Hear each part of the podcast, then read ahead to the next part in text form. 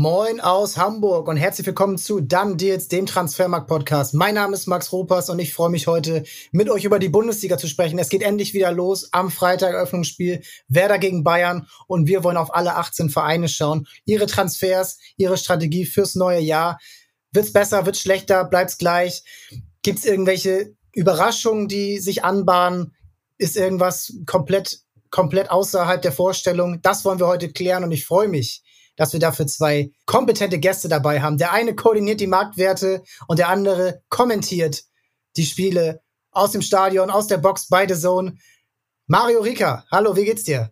Moin, äh, freut mich. Danke für die Einladung. Ich habe mich bisschen äh, gewundert, weswegen ihr glaubt, dass ich ein Bundesliga-Experte bin, aber da ich jetzt sehe, dass ich zwei HSV-Fans mir gegenüber sitzen habe, dann denke ich, bin ich doch zumindest ein Stück voraus, was die erste Liga angeht. Na, ab und zu höre ich dich ja und das hört sich immer alles ganz äh, kompetent an.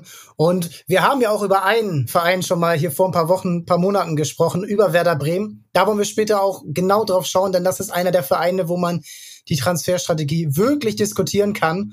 Und ja, HSV-Fans, hahaha, witzig. Aber mein lieber Kollege Tobias Kröger ist dabei. Moin Tobi, wie geht's dir? Was ist denn dein Tag zu Werder Bremen? Moin Max, moin Mario. Ja, ich habe eben schon gerade gesagt, ähm, dass wir im Büro schon drüber gesprochen haben und ich ähm, mal rumgefragt habe, ja, was für ein Hot Take kann ich denn hier mit reinnehmen? Und ich gedacht hatte, vielleicht wäre es mein, äh, mein Hot Take Werder auf Platz 16, aber dann sind wir eigentlich relativ schnell dazu gekommen, uns einig geworden, dass das eigentlich kein Hot Take ist, sondern dass das vielleicht die bittere Wahrheit am Ende sein wird. Also ich sehe einige Probleme, ähm, bin aber gespannt, ob sie gelöst werden können. Darauf wollen wir später noch im Genauen eingehen. Jetzt schauen wir aber einmal, denn wie sich das so gehört, wollen wir die Tabelle auch ein bisschen respektieren aus dem letzten Jahr und auf den Gegner von Werder Bremen am Freitag eingehen. Bayern München ist finde ich, so interessant in der Transferstrategie wie seit langem nicht, denn es kann richtig nach vorne gehen, es kann bis hin zum Champions League-Titel führen, über den wir jetzt heute nicht so wirklich sprechen können, denn dafür ist noch zu viel offen, ähm, auch was die anderen Vereine angeht. Wir wollen uns ein bisschen auf die Bundesliga fokussieren, aber dafür scheint es schon mal zu funktionieren. Harry Kane 100 Millionen plus 20 Millionen, Min Jae Kim 50 Millionen Ausstiegsklausel plus von den beiden ärgsten Konkurrenten zwei schon wichtige Spieler losgeeist. Konrad Leimer, ablösefrei aus Leipzig und Rafael Guerrero ablösefrei aus Dortmund. Auf der anderen Seite gehen Hernandez 45 Millionen Paris, Sadio Mané 40 Millionen in etwa zu Al Nasser nach Saudi-Arabien. Jan Sommer ist wieder weg zu Inter Mailand, Alex Nübel verliehen nach Stuttgart, Marcel Sabitzer zu Borussia Dortmund und Daily Blind ablösefrei zu Girona. Ich glaube, das kann man ein bisschen vernachlässigen. Der hat nicht so die Rolle gespielt, wie vielleicht mancher äh, im Winter noch vermutet hatte. Als erstes würde ich aber mal auf die Sachen, die noch nicht passiert sind, eingehen. Und da mal die Frage an dich, Mario. Was ist denn für dich die größere Baustelle beim FC Bayern? Torhüter oder Sechser? Hm. Sechser, doch, ganz klar. Also ich, ich glaube, selbst wenn Sven Ulreich da jetzt spielt, ähm, das ist ein guter Torhüter. Das ist klar, einer, den man geholt hat, der sich damit der Rolle, die er sonst inne hat, zufrieden gibt. Aber das ist auch einer, der einem jetzt keine Spiele verliert oder so. Das ist auch überhaupt nicht das irgendwie, was, glaube ich, im Bayern Sorgen bereiten sollte viel eher, wie ich finde, die von dir angesprochene zentrale Mittelfeldposition, in der man schon irgendwie zuletzt den Eindruck bekommen konnte, ob da dann auch, wenn sie dann gespielt haben, die Spieler eingesetzt worden sind, ob die wirklich dafür gemacht sind oder ob die das selber einfach gerne hätten, dass sie da spielen.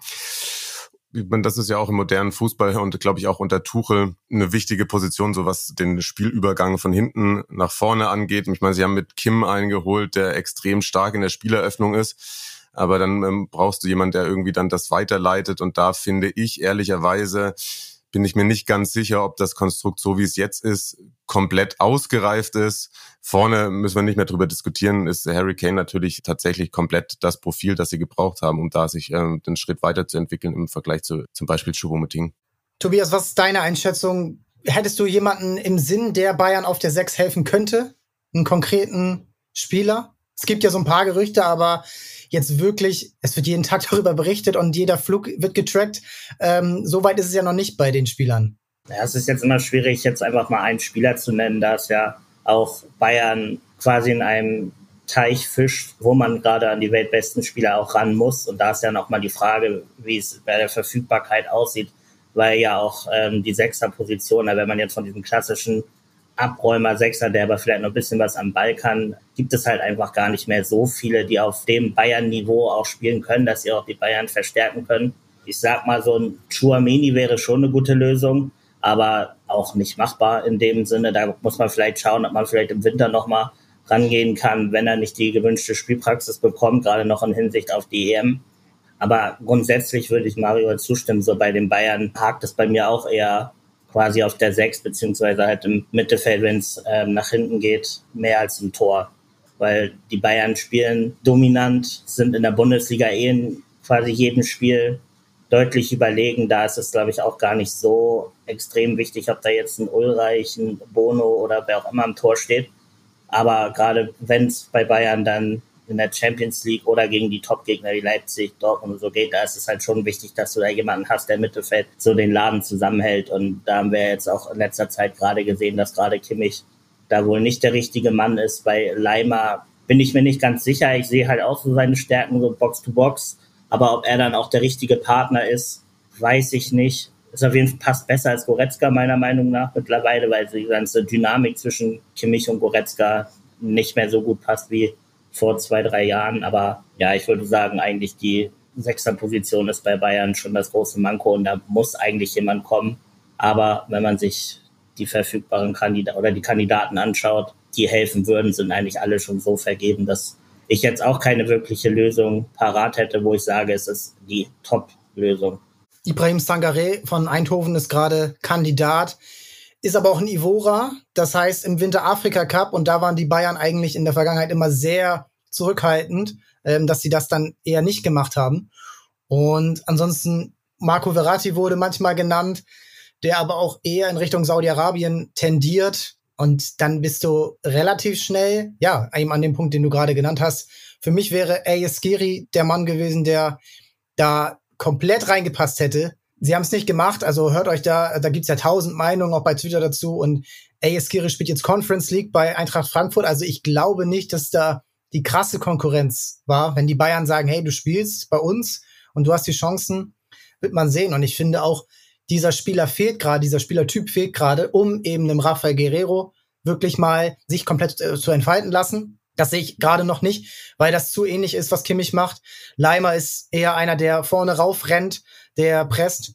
Es wird ein, irgendwie haben sie gerade viermal den gleichen Spielertyp oder den ähnlichen Spielertyp und sie bräuchten eigentlich einen, der diese vier richtig gut machen lassen kann. Auch Gravenberg, über den haben wir noch gar nicht gesprochen, ist ja auch wieder einer, der eben nicht der letzte Mann im Mittelfeld sein sollte. Ja, und ansonsten Hurricane, das wird man halt sehen. Man kann sehr gespannt sein, aber ich glaube nicht, dass sie ihn dafür geholt haben, jetzt bei allem Respekt für Heidenheim und Darmstadt und Bochum und Augsburg, sondern eher für Man City, Arsenal und Real Madrid. Und diese Spiele sind nun mal eben sehr dünn. Dafür das ganze Geld auszugeben, das könnte sich vielleicht noch, ja, äh, rächen. Bin ich sehr gespannt. Und wo wir gerade bei Investitionen sind, die riskant beziehungsweise gewagt sind, muss man eigentlich über Borussia Dortmund sprechen. Denn die haben für einen Spieler, der, wir reden jetzt nur über das Sportliche erstmal, der talentiert ist, aber noch nicht die allzu große Sample Size hat. Für den wurden 30 Millionen Euro plus eventuelle Boni ausgegeben. Felix Matcher wechselt zu Borussia Dortmund als wahrscheinlich Ersatz für Jude Bellingham. Und da bin ich gespannt, was ihr davon denkt. Tobi, du hast fußballerisch eine hohe Meinung von ihm er wirkt ja schon ähnlich wie Jude Bellingham. Er hat zufällig dieselbe Rückennummer von der ganzen Statur, von der Athletik her. Hat er auch dasselbe Skillset, was auch Borussia Dortmund jetzt, sie sind jetzt Meisterschaftskandidat, da kann man nicht mehr drum rumsprechen. Ähm, sie wollen das weiter erreichen, sie wollen da aufs Ganze gehen. Hilft er denen jetzt sofort? Ich würde schon sagen, dass er auf jeden Fall eine gute Verstärkung ist. Ich glaube, er wird teilweise auch zu negativ gesehen, weil es sich jetzt so ein bisschen vermischt, die Meinung ähm, wo es um sein Sportliches geht, um der private Bereich drumherum, wo er auch für Aufsehen gesorgt hat, müssen wir, glaube ich, gar nicht so genau drauf eingehen. Das hat, glaube ich, jeder mitbekommen. Aber ob er vergleichbar ist mit Bellingham, ist halt immer so eine Frage. Ich glaube, Dortmund kriegt halt einfach keinen Spieler, der Bellingham ersetzen kann. Deswegen macht man es meiner Meinung nach auch richtig, dass man sich eher darum bemüht hat, seine Stärken quasi aufzuteilen, indem man sagt, jetzt diesen Offensivdrang, den Bellingham auch hat und wie du schon sagst, mit der Statur und so, da passt ein Matcher, finde ich, gut rein und Sabitzer wäre ja dann so ein bisschen noch die Ergänzung, die dann nochmal, denke ich, auch dann bei Dortmund nochmal ein Stück defensiver spielt, also dass man versucht, quasi Bellingham mit zwei Spielern ja, zu ersetzen, beziehungsweise sein Profil so ein bisschen wieder in den Kader zu bekommen. Muss man schauen, wie das funktioniert. Ich weiß nicht so richtig, wie man das alles kombinieren will, gerade weil ja auch Emre Can jetzt Kapitän geworden ist, sprich, man muss davon ausgehen, dass er jetzt auch seinen Platz erstmal behält. Julian Brandt will spielen, muss spielen. So, und dann hat man auch immer noch diese, ich, ich sag mal, diese Spieler, die zwischen den Positionen wandeln, die aber gar nicht so in dem BVB-System, was womit sie jetzt erfolgreich waren, so einen Platz finden, sind für mich so ein Rainer und eigentlich auch Reus. Muss man echt schauen, wie man die da irgendwie noch mit reinbekommt. Oder auch die Frage stellen, ob sie noch überhaupt in die Mannschaft gehören. Ich glaube, das ist vielleicht dann eher noch der Punkt, dass man sagt, Reus ist jetzt wirklich an dem Punkt angekommen, Edeljoker zu sein bei allem Respekt. Und Rainer wäre für mich jetzt noch ein Verkaufskandidat, wenn man irgendwie noch ein gutes Angebot aus England oder so bekommt. Aber allein schon quasi Sabitzer, Brandt, Matcher und Chan gut einzubauen, ohne auch ähm, gerade das Flügelspiel Adeyemi, Malen und noch dann Aller vorne als Stürmer mit reinzubekommen, ist, glaube ich, recht schwierig. Wird auf jeden Fall eine interessante Aufgabe für Terzic.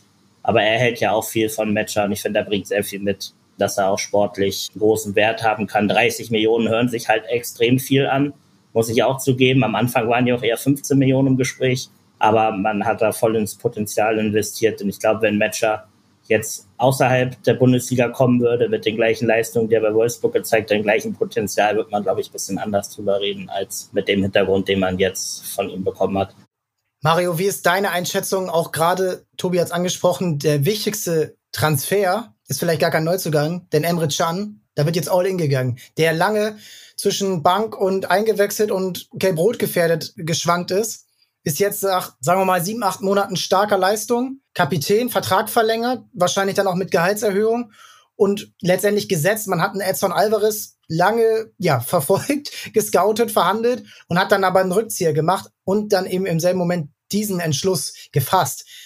Hältst du da viel von, dass Emre Can wirklich der ist, der jetzt der Leader bei Borussia Dortmund ist? Hm, hätte ich vor einem Jahr ganz anders beantwortet. Jetzt muss ich tatsächlich mit, äh, oder will, will ich mit Ja antworten. Ich finde die Entwicklung, die er genommen hat, stark. Die muss man auch einfach respektieren. Da muss man den Hut vorziehen. Ich glaube, der ist bei dem einen oder anderen, auch bei mir schon irgendwie in der Schublade gelandet, wo man ihm das nicht mehr zugetraut hat, wo man eher gesagt hat, ja, der ist dann auch in den wichtigen Spielen nicht da, macht zu so viele individuellen Fehler, ähm, lässt sich irgendwie ähm, ablenken von Nebensächlichkeiten. Ich fand, er war so seriös in seiner Spielweise jetzt, ist so erwachsen geworden und ähm, ich finde deswegen ist die Entscheidung von Terzic vollkommen nachvollziehbar, ihn jetzt da so als Leader zu installieren. Ich glaube, bei Dortmund aber geht's tatsächlich nicht über die individuellen Namen. Das finde ich ganz gut, weil deswegen auch nicht weiter über einen Matcher reden muss. Ich bin in so einem Alter angekommen, ich kann schlecht Werk von Künstler trennen, aber ich glaube, bei Dortmund ist es in dieser Saison und wie schon immer ist so, so das, was dann im Endeffekt drüber entscheiden wird, ob sie ganz nach oben gehen und erfolgreich sein werden, ist, ob das in der Mannschaft und von der Herangehensweise, ohne das Wort Mentalität in den Mund zu nehmen, aber ein gewisses Selbstverständnis, auch ein äh, Selbstbewusstsein, ein Glauben an sich selbst und der Zusammenhalt und dass das da alles dann, was Terzic von denen will, auch vorgelebt wird und als Team mitgegangen wird und zwar alle in eine Richtung. Ich glaube, das ist das, was, was Borussia dieses Jahr auszeichnen kann und wenn es nicht der Fall ist, dafür sorgen könnte, dass es eventuell vielleicht sogar eine schlechtere Saison wird, als man sich erhofft. Was mich halt noch so wahnsinnig interessiert, ist, wie, denn dieser Kader ist ja unfassbar breit. Also wir haben vor ein paar Wochen hier noch diskutiert, muss da noch irgendwas gemacht werden? Eher nein, eher musst du gucken, dass du noch ein, zwei abgibst. Jetzt wird noch ein Amel Kotschap, sagen wir mal, als kurzfristige Laie sehr stark verfolgt. Es ist bei Aufnahme noch nicht safe. Ich glaube, bis zum Wochenende wird auch noch nichts passieren, aber es sind ja auch noch zwei Wochen Transferphase.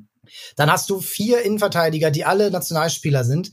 Dann hast du rechts hinten Riasson, du hast Marius Wolf, du hast links jetzt Rami Benzebaini ablösefrei aus Gladbach geholt. Auch das ist ein Statement-Transfer immer noch, ähm, da auch für einen relativ alten Spieler, ich glaube 28 ist er jetzt, ähm, nochmal da auch die Position frei zu machen. Ähm, Tom Rote, eigenes Talent, wurde eher erstmal in die zweite Liga verliehen. Dann musst du das erstmal managen. Dann musst du vielleicht auch schauen, okay, spielt man vielleicht mit einer Dreierkette, die vielleicht besser passt zu manchen Spielern im Kader. Das Mittelfeld habt ihr schon angesprochen, die Außenposition, Bino Gittens noch gar nicht erwähnt, Duronville, Mokoko, alles junge Talente, die Spielzeit sich erhoffen, erwarten, weil sie auch mit entsprechenden Verträgen und sagen wir mal auch wahrscheinlich Klauseln und allen ähm, Versprechungen, die man dann im Zuge so einer Verhandlung führt, ausgestattet wurden. Und die müssen alle spielen. Und das musst du Mittwoch, Samstag, Mittwoch, Samstag jetzt dieses Jahr aufs Parkett bringen. Und das ist eben die nächste Herausforderung für Terzic, denn, das haben wir auch noch gar nicht angesprochen, diese Mannschaft hat den Titel nicht knapp verpasst, sie hat ihn krachend verspielt. Denn eine Heimniederlage am letzten Spieltag gegen eine Mannschaft wie Mainz 05 bei allem Respekt darf niemals passieren. Ähm, oder sie haben ja 2 zu 2 am Ende gespielt, aber letztendlich ist es wie eine Niederlage mit einem Elfmeter und allen möglichen Geschichten, die man da bekommen hat, den man, das muss man erstmal wegstecken. Auch ein Aller, der so gut er war, er hat diesen entscheidenden Schuss am Ende eben nicht getroffen. Und das wird eben die Aufgabe sein, sich dort neu zu formieren Vielleicht tut's gut, wenn dann Emre Can der Kapitän ist. Also es gab eine Szene in Augsburg, wo er angegangen wurde, wo man die letzten zehn Jahre gesagt hätte, der knallt ihm gleich eine und dann fliegen beide vom Platz wahrscheinlich und er ist der Buhmann und äh, rechtfertigt sich danach irgendwie im Interview oder so und man kann es irgendwie nachvollziehen, aber man denkt sich auch, hey, zeig doch mal ein bisschen Reife. Er hat's nicht gemacht und das könnte vielleicht so ein Move gewesen sein, der ihm das jetzt beschert hat. Wir werden sehen. Ich bin trotzdem optimistisch, was Dortmund angeht. Denn sie haben Bellingham zwar verloren, aber Bellingham ist so ein Künstler, der vielleicht nicht so auf die anderen angewiesen war und die anderen aber auch nicht auf ihn. Er hat so ein bisschen sein eigenes Ding gemacht. Und wenn jetzt da alles andere ein bisschen besser zusammenspielt, dann kann das echt gut funktionieren. Das ist es, sonst haben sie keinen wirklich Leistungsträger abgegeben. Moda Hut hat keine Rolle mehr gespielt, auch wenn ich ihn für einen talentierten Spieler halte. Knauf war eh schon verliehen. Modest hat kaum eine Rolle gespielt. Und ja, das war's schon der dritte Titelkandidat für mich, und ich nenne es echt so bewusst, ist RB Leipzig. Und da ist der größte Umbruch. Gleich mal die Frage, Mario, an dich. Schließen sich großer Umbruch, also vier Stammspieler, die den Verein verlassen und dann noch sieben, acht wichtige, teure und auch talentierte Neuzugänge, schließen sich Umbruch und Win-Now-Modus, also wirklich jetzt dieses Jahr gewinnen wollen, schließt sich das immer aus? Oder kann Marco Rose jetzt auch mit dem Rückenwind als Pokalsieger und dem Supercup, den man jetzt gewonnen hat, da vielleicht schon direkt so ein Vibe kreieren, der Leipzig auf Augenhöhe mit Bayern und Dortmund bringt? Also ich finde, das lässt sich bei ganz vielen Vereinen, vor allem in den vergangenen zehn Jahren beobachten, dass Umbruch nie unbedingt mit irgendwie einer Stagnation oder einem Rückschritt ähm, einhergeht, weil ähm, im modernen Fußball bei so vielen Vereinen Philosophie, Spielsystem, Herangehensweise über allem steht, gibt irgendwie zum Beispiel Vereine in Italien, Atalanta, die bringen immer junge, gute Spieler raus, die ihnen weggekauft werden, aber da ist sozusagen immer was dahinter, was genau darauf eingestellt, wieder diese Marschrichtung zu gehen. In der Bundesliga Freiburg zum Beispiel, die das immer wieder wegstecken, weil sie eben sich auf ihre Werte besinnen. Und da muss man ja tatsächlich bei Leipzig sagen, die haben dann einen Wettbewerbsvorteil in jedem Fall. Aufgrund verschiedener Dinge müssen wir jetzt auch nicht näher drauf eingehen, aber sie haben halt auf jeden Fall da sportlich gesehen und da darf man ihnen ja auch das Kompliment machen, da gute Arbeit zu machen, dass sie da eine Philosophie haben über mehrere Vereine, auch wenn sie offiziell nicht zusammengehören und Jugend wie, hinweg. Wie kannst du sowas auch, sagen? Nein, Entschuldigung, ähm, dass man da ähm, FC sozusagen Salzburg, sich RB Leipzig, wo hängt da was zusammen? Nein, mach weiter, ich, Entschuldigung. ja, dass man, glaube ich, da meistens eben den Schritt, den wir dann sehen, ist bei denen ja schon fix vorgeplant und ähm, wird sofort ergänzt und der Trainer weiß dann auch mit den neuen, was er anzustellen hat. Und äh, ich bin ganz bei dir. Also ähm, und nicht nur durch den Supercup jetzt ist äh, Leipzig in der Struktur, wie sie gewachsen sind und trotz der Abgänge, aber eben auch wegen der Neuzugänge, die sie sich dann leisten können, absolut da vorne mit reinzurechnen, weil sie auch eine Physis, eine Körperlichkeit haben, die ihnen auch über eine lange Saison hilfreich sein wird. Tobi wird zu wenig über Xavi Simons gesprochen, der einer der wahrscheinlich spannendsten Talente im europäischen Fußball war. Und jetzt wird das so mir nichts, dir nichts akzeptiert, dass der bei Leipzig, ja, per Laie, aber er spielt dort, er ist im Supercup direkt von Anfang an gestartet. Der kommt da jetzt rein mit nicht unbedingt dem typischen RB-Profil. Und ich finde, das ist so ein Kniff, wo man sagen kann, RB Leipzig geht nochmal den nächsten Schritt. Kann man so sehen grundsätzlich würde ich einfach sagen, Mario hat ja eben Atalanta genannt. Ich bekomme, so länger ich drüber nachdenke, sehe ich immer so ein bisschen die Parallele zu Neapel letztes Jahr, die ja auch aber lange oben mitgespielt haben. Man hatte die Hoffnung gehabt, okay, holen sie dieses Jahr das Scudetto, holen sie, schaffen sie es jetzt und dann haben sie ja quasi diverse Spieler, die ja wichtige Säulen waren, verloren und dann war ja auch, weiß ich noch, auch hier bei uns im Büro hat man damals gesagt, im Sommer, oh, das wird schwierig ob sie diese Spieler alle quasi ersetzen können. Und es hat ja wunderbar funktioniert. Und ich sag mal jetzt bei Leipzig auch, es sind einfach auch sehr gute, interessante Spieler, die voll zu Leipzig passen gekommen. Und ich finde natürlich, dass man viel Qualität verloren hat, aber das ist ja auch immer noch eine Chance für andere, sich zu entwickeln, ähm, nochmal einen neuen Anreiz zu schaffen und trotzdem, dass man nicht in dem Sinne dann doch nicht so viel verliert, wie man auf den ersten Blick denkt. Und ich glaube, das hängt einfach viel vom Mindset ab. Und in Deutschland ist halt oft so diese Denke, ja, Umbruch ist gleich ein Rückschritt, beziehungsweise ich habe Angst, dass das nicht so funktionieren wird wie davor. Und ich glaube, Leipzig hat da so ein bisschen anderen Ansatz und geht da auch recht positiv mit um. Und ich sehe eigentlich Leipzig schon über Dortmund, sag ich mal, vom Kader und Gesamtkonstrukt mittlerweile. Ich will jetzt nicht sagen, dass sie Meister werden, weil das werde ich nie sagen, solange Bayern in der Liga ist. Aber wenn es jemand schaffen könnte dieses Jahr, dann würde ich da schon Richtung Leipzig gehen. Und ich bin sehr gespannt, wie das da weitergeht. Sehr coole Spieler geholt. Du hast Xavi Simmons genannt. Wirklich eine Bereicherung für die Bundesliga. Openda hat ein sehr interessantes Profil. Daher muss man einfach mal schauen, wie das funktioniert muss man auch noch dazu sagen, Leipzig hat ja auch viele gestandene Spieler. Ich sag mal auch so ein Timo Werner natürlich. Wir sehen alle seine Fehlschüsse und machen uns im gewissen Sinne dann auch teilweise drüber lustig. Aber auch der hatte eher eine schwächere Saison für seine Verhältnisse in der Bundesliga und hat auch zehn Tore gemacht. Also Leipzig hat auch vielleicht da gerade, was den Kader an sich außerhalb der Neuzugänge angeht, vielleicht nicht unbedingt die Namen, die einen jetzt wirklich ja auf den ersten Blick überzeugen, aber da ist einfach so viel Qualität dabei, dass ich glaube, da ist viel möglich dieses Jahr. Ja, nochmal ganz kurz auf die Neuzugänge, um das auch nochmal zusammenzufassen. Also Lois Openda aus Lens, 38,5 Millionen Euro Stürmer, einer der besten Stürmer der Liga äh, im letzten Jahr. Also das ist jetzt nicht mehr so ein ja, Talent, wie es damals ein Kunku war, als er damals angekommen ist zu Leipzig. Das ist jetzt schon eine Spur höher, auch vom Geld her. Castello Luqueba aus Lyon, Innenverteidiger. Christoph Baumgarten aus Hoffenheim, der ist erst 23 Jahre alt. Ich dachte, der wäre Ende 20 langsam schon. So kam es mir vor. Aber der kommt da rein, der könnte so ein richtiger, sagen wir mal, Schnittstellenspieler sein. Dazu Benjamin Cesko, auch da wieder so ein Punkt, der stand schon seit einem Jahr fest. Genau wie ungefähr der Transfer von Nkunku schon ein Jahr feststand. Das ist halt nicht jetzt im August so ein bisschen gucken, wie es passiert. Nee, das ist alles schon sehr, sehr lange in der Planung. Auch der kommt für 24 Millionen Euro aus Salzburg. Nico Seiweit, 20 Millionen Euro aus Salzburg. Auch eher ein Sechser, nicht so sehr wie Konrad Leimer, den er ja ersetzen soll, aber der ist eher ein bisschen defensiver. Der könnte wirklich einer sein, der auch mal den Ball hält und der auch mal die Position hält und auch vielleicht mal, wenn das Pressing nicht klappt, ähm, eine Bereicherung sein. Bichiabu, 15 Millionen auf PSG, noch 18 Jahre, das ist halt wirklich so ein Projekt. Und dann eben Fabio Carvalho und Simons die Laien. Keiner älter als 23. Das ist wirklich trotz der, sagen wir mal, Verbesserung im Kader, die ihr beide auch beschreibt, echt ein Punkt, wo man sagen kann, das kann wirklich ein Dreikampf dieses Jahr werden. Je nachdem, was die Bayern machen. Ich bin im Moment noch nicht so optimistisch, aber das muss man eben halt erstmal abwarten. Ja, und das Geld wurde ja in Masse eingenommen, eben durch einen Kunku, Schoboschleim, Guardiol, insgesamt 220 Millionen Euro. Das ist wirklich eine Stange Geld und ja, das, der Wettbewerbsvorteil wird wirklich komplett ausgenutzt. Aber irgendwer muss ja diese Spiele auch mal gescoutet haben und entwickelt haben. Und das sind dann eben die. Und letzten Endes sind die jetzt alle bei Topclubs in der Premier League.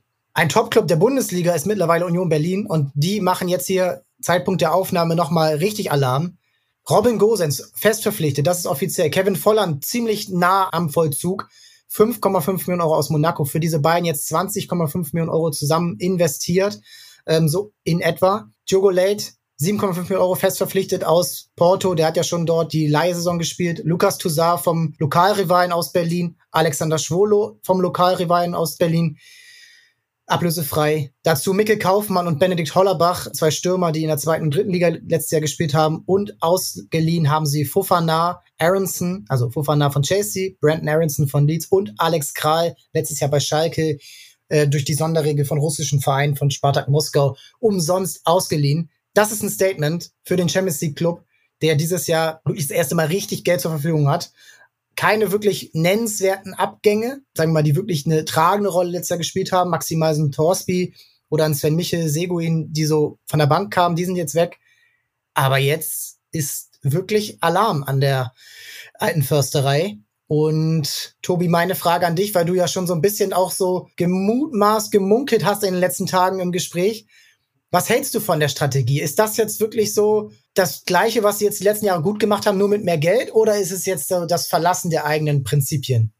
Ja, da stellst du mir eine gute Frage, weil ich mich das auch schon selber gefragt habe und auch noch keine wirkliche Antwort gefunden habe. Auf der einen Seite passt Robin Gosens, glaube ich, einfach perfekt zu Union Berlin, auch zu dem Spielstil, aber auch zu dem, was Union verkörpert. Ich glaube, das passt sehr gut. 15 Millionen für 29-Jährigen sind gerade für Bundesliga-Verhältnisse sehr viel. Aber wie wir ja gesehen haben, bei Union funktioniert ja gefühlt jeder Transfer. Deswegen kann man, glaube ich, auch davon ausgehen, dass das funktioniert. Generell, wie gesagt, traue ich Union einfach auch dieses Jahr ein gutes Händchen zu. Aber ich bin gespannt, wie es dann ja, sich auf dem Platz zeigt, wenn man dann auch in der Champions League ein schweres Spiel unter der Woche hat und dann am Sonntag quasi nach Bochum muss oder so, ob man dann dieses Jahr dann den nächsten Schritt schafft und dann auch diese Spiele gewinnt oder ob man dann da wieder seine Schwächen hat gegen die Kleinen, muss man schauen, wie es da weitergeht. Gut, das hatten sie ja jetzt dieses Jahr schon, ne? Und auch letztes Jahr erst Conference League, jetzt Europa League und dann eben diese Saison Champions League. Und es war ja auch sehr erfolgreich, sonst würde es ja nicht die größeren Wettbewerbe erreichen. Aber Mario, Sie sind natürlich jetzt wirklich schon mal einen großen Schritt gegangen und du bindest dir ja auch Verträge an den Hals, die dann eben auch wahrscheinlich gezahlt werden müssen wenn du mal nicht Champions League spielst. Und die Vereine dahinter, die schlafen nicht. Leverkusen, Wolfsburg, Freiburg, Frankfurt sind jetzt so die ersten Vereine, die ich da nennen würde. Und ist dir das schon zu viel Risiko? Oder glaubst du, gerade weil sie eben wieder Spieler verpflichtet haben, die ins Profil passen, wir müssen noch über Leonardo Bonucci sprechen. Du äh, hast ihn natürlich noch verfolgt. Wenn das wirklich so wird, dann ist das wahnsinnig interessant und spannend erstmal. Und es könnte theoretisch sogar auch weil Union eben spielt, wie Union so spielt, eher wie eine italienische Mannschaft, auch sportlich weiterhelfen. Ist das für dich das Richtige, was sie machen? Denn wir haben auch zum Beispiel noch gar nicht über die Winterneuzugänge, Leiduni und Juranovic gesprochen, die noch nicht so diesen Impact hatten, den man sich vielleicht, auch weil sie auch viel Geld gekostet haben, erhofft. Ich glaube, es ist der äh, logische Schritt. Wir werden ja gleich, glaube ich, bei Freiburg macht das bisschen anders, aber Union macht das ähm, so, wie es eben in der Branche üblich ist. Ähm, ich finde es richtig, dass sie jetzt mal investieren. Klar, das ist immer mit dem Risiko gebunden, das du gerade auch genannt hast, dass halt eben irgendwie eine bisschen schlechtere Saison dann das alles irgendwie auch finanziell einbrechen lässt. Aber ich glaube, Union hat die letzten Jahre immer sehr solide gewirtschaftet, hat ein gutes Fundament. Ist ja jetzt auch nicht so, dass es irgendwie ein Club ist, der sich von Spenden finanziert, sondern da stehen ja auch ein, ein zwei Sponsoren dahinter etc. pp. Also auch, dass David ja auch viel mehr Geld gerade reinkommt. Ne? Also können wir nennen, Paramount Plus ist neuer Hauptsponsor. Das ist nochmal ein neuer Schritt, die wirklich sich jetzt auch die internationale Bühne bei Berlin eben einkauft. Ja, genau. Und es ist, wie du gesagt hast, es, ähm, es passt halt. Also 15 Millionen für einen Spieler von Inter klingt viel, ist aber angemessen. Ja, Gosens hat da aufgrund äh, anderer starker Vorsicht nicht so viel gespielt bei Inter, aber er ist, finde ich, vom Profil her, wie du schon gesagt hast, auch genau der Richtige für Union. Einer, der immer über Arbeit, Ethik, Zweikampfstärke, ähm, Laufen bis zum Erbrechen äh, kommt. Für mich wird spannend, ob, und das hat Urs Fischer jetzt auch im Pokal schon versucht, für mich wird spannend zu beobachten sein, ob es Union gelingt, so eine kleine spielerische Entwicklung, eine Flexibilität durch die Neuzugänge auch zu gewinnen, dass es dann halt doch auch nicht mehr verteidigen hoch weit nach vorne und zweiter Ball ist. Denn ich glaube, das wird auf Dauer schon vonnöten sein, weil du hältst dich nicht, ohne das kleinreden zu wollen, was sie bislang geschafft haben, du hältst dich nicht auf Dauer oben, wenn du ähm, zu lange zu ausrechenbar bist. Und ich glaube, den Schritt müssen sie jetzt gehen und mit mehr Spielerqualität auch Toussaint finde ich einen guten Deal tatsächlich. Ähm, ja, der hat bei Hertha dann ähm, wie die ganze Mannschaft irgendwie oft abgekackt, aber das ist auch einer, der tatsächlich irgendwie über eine Spielintelligenz verfügt, die Union gut tun wird sehr spannend, weil eben auch da auch gerne nochmal in die Dan Deals Folge von vor zwei Monaten reinhören mit Thorsten Matuschka und Nils Malzahn eben genau darauf eingegangen wird, dass die handelnden Personen eben seit Jahren dieselben sind und auch dort immer wieder mit Umbrüchen gearbeitet wurde. Also man hat einen Max Kruse verpflichtet und hat ihn dann wieder abgegeben und man ist trotzdem besser geworden. Man ist mit ihm besser geworden und ohne ihn dann noch besser geworden. Also das hat schon mal super funktioniert. Auf der 6 hast du erst einen Andrich gehabt, äh, Grisha Prömel, Rani Kedira, jetzt kommen Leiduni und Toussaint. Also da ist eben schon sehr, sehr viel auch mit verschiedenen Spielertypen gearbeitet worden. Und was wir noch nicht angesprochen haben, ist, dass man jetzt sehr, sehr viele Stürmer und Offensivspieler verpflichtet hat, die eigentlich nicht alle spielen können. Jetzt, wenn da auch noch Volland dazu kommt, Fofana, Aronson, Kaufmann, Hollerbach, alles Stürmer. Geraldo Becker ist immer noch ein Abgangskandidat in die Premier League. Und wenn der die erwarteten 15 bis 20 Millionen Euro einbringt, dann sieht das alles auch wieder finanziell vernünftiger aus. Und dann sieht es auch von der Kaderplanung her ein bisschen behutsamer und ein bisschen schlanker aus. Und das ist dann eben das, was auch Union gut tun wird. Ich würde noch ein bisschen widersprechen, dass sie sich was Neues einfallen lassen müssen. Vielleicht ist es auch der richtige Plan, das, was sie können, noch mehr zu perfektionieren und dann Atletico Madrid mäßig die Champions League von hinten aufzurollen. Das hat funktioniert mit wenig Geld im Vergleich und sie müssen jetzt nicht ins Finale der Champions League kommen, aber ich kann mir vorstellen, dass viele Vereine gegen Union Probleme bekommen werden, auch in der Champions League. Nicht, dass sie jedes Spiel gewinnen werden, aber das ist echt möglich. Und da werden jetzt die ersten Wochen, weil es ja dann auch direkt Mitte September losgeht, da ist noch eine Länderspielpause dazwischen, richtig spannend. Das sind geile Vergleiche hier. Napoli mit Leipzig und jetzt äh, Union mit äh, Atletico. Ich weiß noch nicht, ob Urs Fischer den ähm, Simeone geben wird. ja, da, da ähm, jeder hat seine eigene Interpretation. Ähm, Interpretation ist halt auch, was du eben schon angesprochen hast, SC Freiburg der ja wirklich einen ähnlichen Weg, nicht ganz so schlagartig wie Union, aber konstanter und über längeren Zeitraum mit Pokalfinale, Pokalhalbfinale, Europa League jetzt ähm, gegangen ist, der SC Freiburg. Und dort ist richtig Transferüberschuss aktuell noch drin. Kevin Schade endgültig verpflichtet von Brentford 25 Millionen Euro und dorthin ist auch Mark Flecken gegangen, der Torhüter für 13 Millionen Euro zu Brentford. Ich finde, das ist einer der, würde ich sagen, besten Deals im Sommer. Denn ich halte nicht so viel von Mark Flecken, dass man sagen kann, das ist ein Top-5-Keeper der Bundesliga. Wir haben hier letzte Woche schon angesprochen mit Uli Hebel, Keeper, die aus Freiburg wechseln, eher nicht so gut. Freiburg hat aber trotzdem einfach ein überragendes System hinten und eine stabile Defensive seit Jahren. Bei den verpflichteten Spielern, Junior Adamu aus Salzburg, Offensivspieler, Florian Müller aus Stuttgart geholt, zusammen 7,5 Millionen Euro, 6 also Millionen für Adamu, 1,5 für Müller. Und Müller ist jetzt auch nicht als klarer Stammtorhüter verpflichtet worden, denn Noah Atubolo aus der eigenen Jugend, aus dem eigenen Nachwuchs, der geht da direkt in Zweikampf, junger deutscher Torhüter. Mal sehen, was aus ihm werden kann. Also Freiburg hat ja auch eine wahnsinnig starke zweite Mannschaft und da können auch noch einige Spieler nachkommen. Und ich finde, das ist ja, auch wenn es für Transfermarkt an sich nicht ganz so spannend ist, weil da nicht so viele auf der Habenseite sind und nicht so viel die Spielerprofile geklickt werden, weil Ginter, Günther, Höfler, Höhler alle schon seit 100 Jahren da sind. Aber das ist wahnsinnig interessant, wie diese Mannschaft im, glaube ich, 13. Jahr unter Christian Streich jetzt den nächsten Schritt gehen kann. Denn ich finde, das Geld, was eingenommen wurde, trägt nicht dazu bei, dass die Mannschaft qualitativ schlechter auf dem Platz sein wird. Tobi, mach mal gerne den Anfang.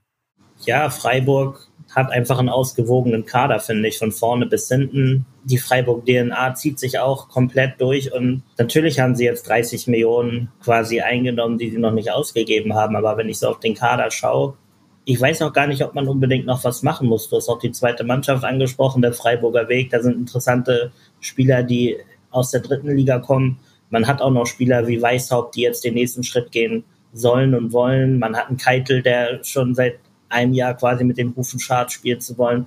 Merlin Röhl hat einen guten Eindruck gemacht in der Vorbereitung. Ich würde da eher sagen, bleibt erstmal bei dem Kader, macht das, was euch stark macht, bleibt dabei und dann schaut ihr entweder im Winter, ob das ein oder andere Schnäppchen vielleicht abfällt oder vielleicht, dass man sagt, man ist auf Platz vier, jetzt mal als Beispiel, nach der Hinrunde und sagt, okay, jetzt haben wir aber noch einen Spieler gefunden, da gehen wir jetzt all in, damit wir als Verein nochmal all in gehen. Aber jetzt, Stand heute, würde ich sagen, lasst alles so, wie es ist. Lasst Streich weiter die Mannschaft entwickeln und seid halt einfach Freiburg, weil es gibt diverse Teams, die im Umbruch sind da kann man jetzt gerade, wenn man eine gefestigte Basis hat, wirklich, ähm, glaube ich, gute Ergebnisse erzielen in der Bundesliga. Mario, du schaust gerne ein bisschen näher auf Freiburg. Was ist dein Take und was ist auch deine Prognose, wo es für die Mannschaft dieses Jahr auch in allen drei Wettbewerben hingehen kann? Hm. Ja, mein Opa war großer Freiburg-Fan, deswegen da auf jeden Fall Sympathien gegeben und habe ich schon immer verfolgt, auch noch unter Harry Dechever und den Willis etc. Ich kann eigentlich gar nicht so viel ergänzen. Tobi hat das schon äh, super äh, auf den Punkt gebracht und das ist eben der Unterschied. Ich finde, Freiburg handelt so, als wären sie eben vor vier, fünf Jahren, wo sie nicht die großen Mittel haben. Es gibt viele Vereine in der Bundesliga, die dann immer kreativ werden müssen und sie hätten jetzt bisschen mehr Geld, aber sagen trotzdem, wir handeln so, wie ähm, als hätten wir das nicht Das finde ich super sympathisch, weil in mir trotzdem auch immer noch so ein kleiner Fußballromantiker schlummert. Und sie versuchen jetzt trotzdem noch kreative Sachen zu machen, das Geld zu behalten. Klar, wir müssen auch nicht irgendwie uns irgendwie Sand in die Augen streuen. Auch in Freiburg kriegt man kein Geld davon, dass man irgendwie Gitarre in der Fußgängerzone spielt. Das ist inzwischen auch ein gefestigtes Fußballbusiness. Aber trotzdem leben sie, trotzdem leben sie Werte über Konstanz. Der Trainer wird nicht sofort entlassen. Und ihr habt jetzt über Platz vier oder so geredet in Freiburg wäre das auch in Ordnung, sage ich wirklich, wenn die siebter oder achter zwischendurch sind und man würde nicht nervös werden und würde das Ganze als Entwicklung oder als Werdegang der Spieler sehen, die da dort auch irgendwie eher noch vielleicht als Menschen wahrgenommen werden, wo man das Ganze irgendwie gemeinsam machen möchte und auch darüber kommt. Und ähm, auch schon ein Name, der gefallen ist, weiß ich auch tatsächlich, Christian Streich schätzt Weißhaupt extrem das sind so Spieler, die können jetzt den nächsten Schritt gehen, bekommen ein bisschen mehr Verantwortung. Das ist dann auch irgendwie Menschenführung, die da ähm, stattfindet, wo die weiter einen Schritt gehen können und ähm, man die dann vielleicht für, du hast irgendwie Flecken angesprochen, die 13 finde ich, ist er aber auch nicht wert. Ich würde mir auch wünschen, dass in meinem Verein die ganze Zeit irgendeiner aus der Premier League Geld in irgendwie den Rachen schmeißt, so. Aber das ist ja trotzdem auch dann ein Erfolg der Arbeit, die da geleistet wird, weil man entwickelt, bedient und nicht jedem ähm, Reflex, der sonst in der Branche gelebt wird, hinterhergeht und über das Stöckchen springt. Und deswegen, wie gesagt, wie Tobi eben meinte, ich würde das genauso weitermachen. Der Kader ist trotzdem sonst ausgewogen. Du, ähm, ich kann es ja spoilern, vielleicht, du hast äh, reingeschrieben in unser Vorbereitungsdokument 30 Millionen Überschuss. Ist das nicht fahrlässig, das nicht auszugeben? Nee, finde ich nicht, weil ich finde es auch mal okay, ein Jahr irgendwie nicht alles, was man hat, auf dem Konto wieder auszugeben. Grüße an die Oma, Altersvorsorge und so, ne? Ja, ich bin dran. Aber ja, nee, gut, ist der genau der richtige Weg, weil er authentisch ist. Lass das nicht Aber einen Punkt würde ich gerne noch bei Freiburg loswerden. Wir haben ja den Kader auch gelobt, auch zu Recht. Aber ich finde, man muss jetzt auch langsam die Ansprüche ein bisschen ähm, ankurbeln quasi oder höher stellen. Weil ich finde, im allgemeinen Bild wird halt auch immer das Gefühl so ein bisschen vermittelt, ah, wenn Freiburg auf Platz sieben ist, ist es schon eine halbe Sensation. Auf fünf kriegen wir uns alle nicht mehr ein. So, wenn man sich den Kader anschaut, da sind halt auch diverse Nationalspieler dabei mittlerweile. Das muss man halt auch sagen. Es ist halt auch nicht mehr der vielleicht Aufsteiger von vor ein paar Jahren, wo eine gefestigte Mannschaft aus der zweiten Liga hochkam. Ich meine, da sind teilweise, je nachdem, wer dann gerade spielt, sind auch mit Chorloy, teilweise auch mal Doan, vielleicht auch mal ein je nachdem. Da sind halt auch alles Nationalspieler auf der Bank. Grifo war bei Italien lange Zeit, Ginter, Günther, Lienhardt, das, das sind schon alles. Kire, wenn er wieder zurückkommt. Also ich will nicht darauf hinaus, dass sie jetzt Vierter, Fünfter werden müssen, aber ich finde, man muss auch sagen, Platz 8 sollte schon mindestens werden, sag ich mal. Und wenn sie halt wirklich eine Saison hätten, wo sie Neunter oder Zehnter werden, dann würde zwar nicht die Welt untergehen dort und man wäre zwar immer noch in sich gefasst, sag ich mal, aber das wäre eine enttäuschende Saison. Also ich finde auch, dass Freiburg und ich finde auch da gibt es zwei Arten, das zu betrachten. Erfolgsorientiert im Sinne von dem Plakativen. Wir müssen jetzt in die Champions League kommen. Aber trotzdem ist Christian Streich, sonst würde er nicht nach 13 Jahren noch sitzen und der Verein wäre nicht da, wo er ist. Und er hat ja auch schon vorher die ganze Jugendabteilung geleitet und äh, da mal bei Dennis Aogo in den Podcast äh, von uns reinhören von vor einem Monat. Der Kerl ist, wie auch viele andere in diesem Verein, Jochen Seyer unter anderem, seit 20 Jahren dort und die haben diesen Verein wirklich nach oben gehoben mit der Fußballschule, wo man jetzt sieht, das ist, auch wenn die A-Jugend gerade eine schwache Saison hatte, durch die zweite Mannschaft, die, wenn es ginge, in die zweite Liga aufgestiegen wäre. In die zweite Bundesliga wäre die zweite Mannschaft vom SC Freiburg aufgestiegen. Das hat in den letzten Jahren nur der FC Bayern einmal geschafft und sonst fast niemand in den letzten 20 Jahren. Also gern noch mal sagen, wenn das immer mal passiert ist in der Regionalliga. Aber das ist unfassbar. Und ich finde, das ist auch unterschätzt, was dort alles für Talent noch schlummert, die alle gerade auch mal in der zweiten Liga spielen oder in der dritten dort ausgeliehen werden. Das ist alles da und das ist auch in Zukunft Kapital, was dann wieder an Ablösesummen irgendwo äh, reinkommen kann, obwohl die nie wirklich für Freiburg ein zentraler Bestandteil der Mannschaft sind. Und das alles kommt dabei rein, was du gerade gesagt hast, Tobi. Die Ansprüche sollten und werden auch, glaube ich, gesteigert. Und ich kann mir trotzdem vorstellen, dass der SC Freiburg wieder oben angreift, auch ohne große Investitionen. Das ist eine provokante Frage gewesen. Vielleicht kann man noch in der Verteidigung noch mal einen Schritt gehen, aber auch da sind eigentlich gute Spieler dort. Ginter, Lienhardt, Sedia. Mal schauen. Also, es ist echt spannend und ein Verein, der wahrscheinlich an Freiburg und auch an Union Berlin vorbeiziehen will und muss, ist Leverkusen. Für mich der spannendste Transfersommer von allen Vereinen in der Bundesliga oder sagen wir mal von den größeren Vereinen auf jeden Fall. Granit Xhaka 15 Millionen Arsenal, Victor Boniface 20,5 Millionen Euro von Union Saint-Gilles aus Belgien, Alejandro Grimaldo ablösefrei aus Benfica. Also alle sprechen darüber, dass er underrated und äh, unterm Radar läuft. Jetzt läuft er eigentlich schon fast überm Radar. Aber der kommt ablösefrei als Linksverteidiger von äh, Benfica Lissabon. Jonas Hofmann, 10 Millionen Euro aus Gladbach, ein Stil aus meiner Sicht. Arthur, Rechtsverteidiger aus Brasilien von Amerika MG. Und zu guter Letzt jetzt als Torhüter verpflichtet Matej Kova von Man United. Der, und das ist für mich der entscheidende Punkt, das ist für mich die einzige Schwachstelle im Kader bisher gewesen bei Leverkusen. Und wenn der funktioniert, ich kann ihn nicht komplett beurteilen, dann ist für Leverkusen fast alles möglich. Mario, gehst du da mit? Wenn der Torhüter funktioniert, funktioniert Leverkusen?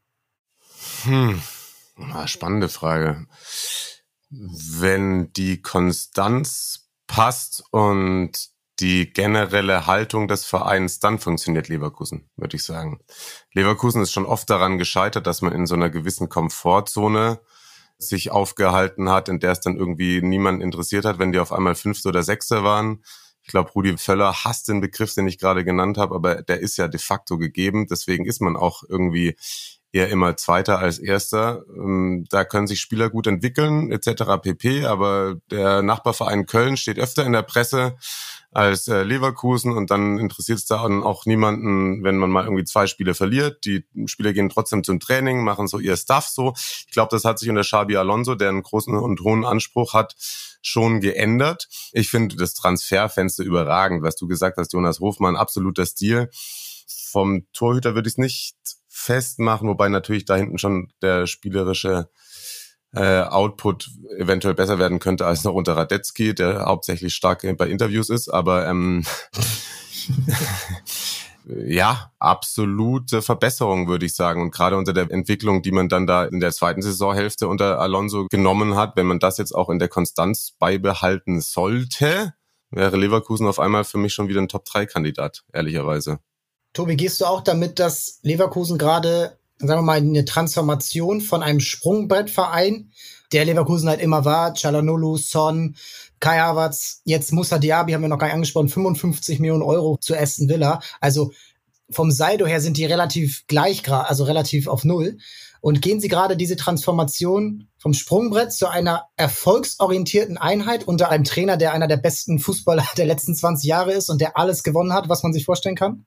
Das wäre mir eigentlich noch zu früh. Da würde ich gerne erstmal abwarten, wie die Saison läuft und muss ja auch erstmal schauen, wie lange bleibt Xabi Alonso überhaupt. Eigentlich rechne ich damit, dass der im Sommer schon Real Madrid Trainer werden könnte. Wenn Ancelotti äh, die Saison noch durchhält, weiß man ja auch noch nicht so ganz. Aber ja, grundsätzlich wird es für Leverkusen, glaube ich, so oder so schwer, von diesem Sprungbrettverein quasi wegzukommen. Dafür ist der Verein insgesamt einfach auch zu unattraktiv, glaube ich, wo man dann vielleicht auch teilweise selber gar nicht so was dafür kann. Das sind dann einfach auch die vielleicht Strukturen und auch mit der Stadt und allem drum und dran. Aber ich glaube trotzdem muss es eigentlich davon abhalten, jetzt große Erwartungen zu haben an Leverkusen. Selbst im Sprungbettverein kann man oben angreifen und eigentlich, wie Mario schon gesagt hat, die Transferphase war quasi überragend. Trainer ist auch nah dran am überragend sein oder kann überragend werden. Und es ist eine sehr vielversprechende Mischung in Leverkusen. Ich habe aber ein bisschen Angst, ich glaube, das hat Mario auch angedeutet, dass man vielleicht ein bisschen auch an seinem Mindset irgendwann scheitert, dass man zu schnell in dieser, ich hätte Wohlfühloase gesagt, statt Komfortzone. Das hatte ich im Kopf gehabt. Dass man vielleicht am Ende dann ein bisschen zu schnell zufrieden ist und sagt, ja, okay, gut, am Ende, dann werden wir halt wieder Dritter, sind froh, spielen Champions League, obwohl dann vielleicht, wenn man sich nochmal zusammenreißen würde, noch mehr möglich wäre.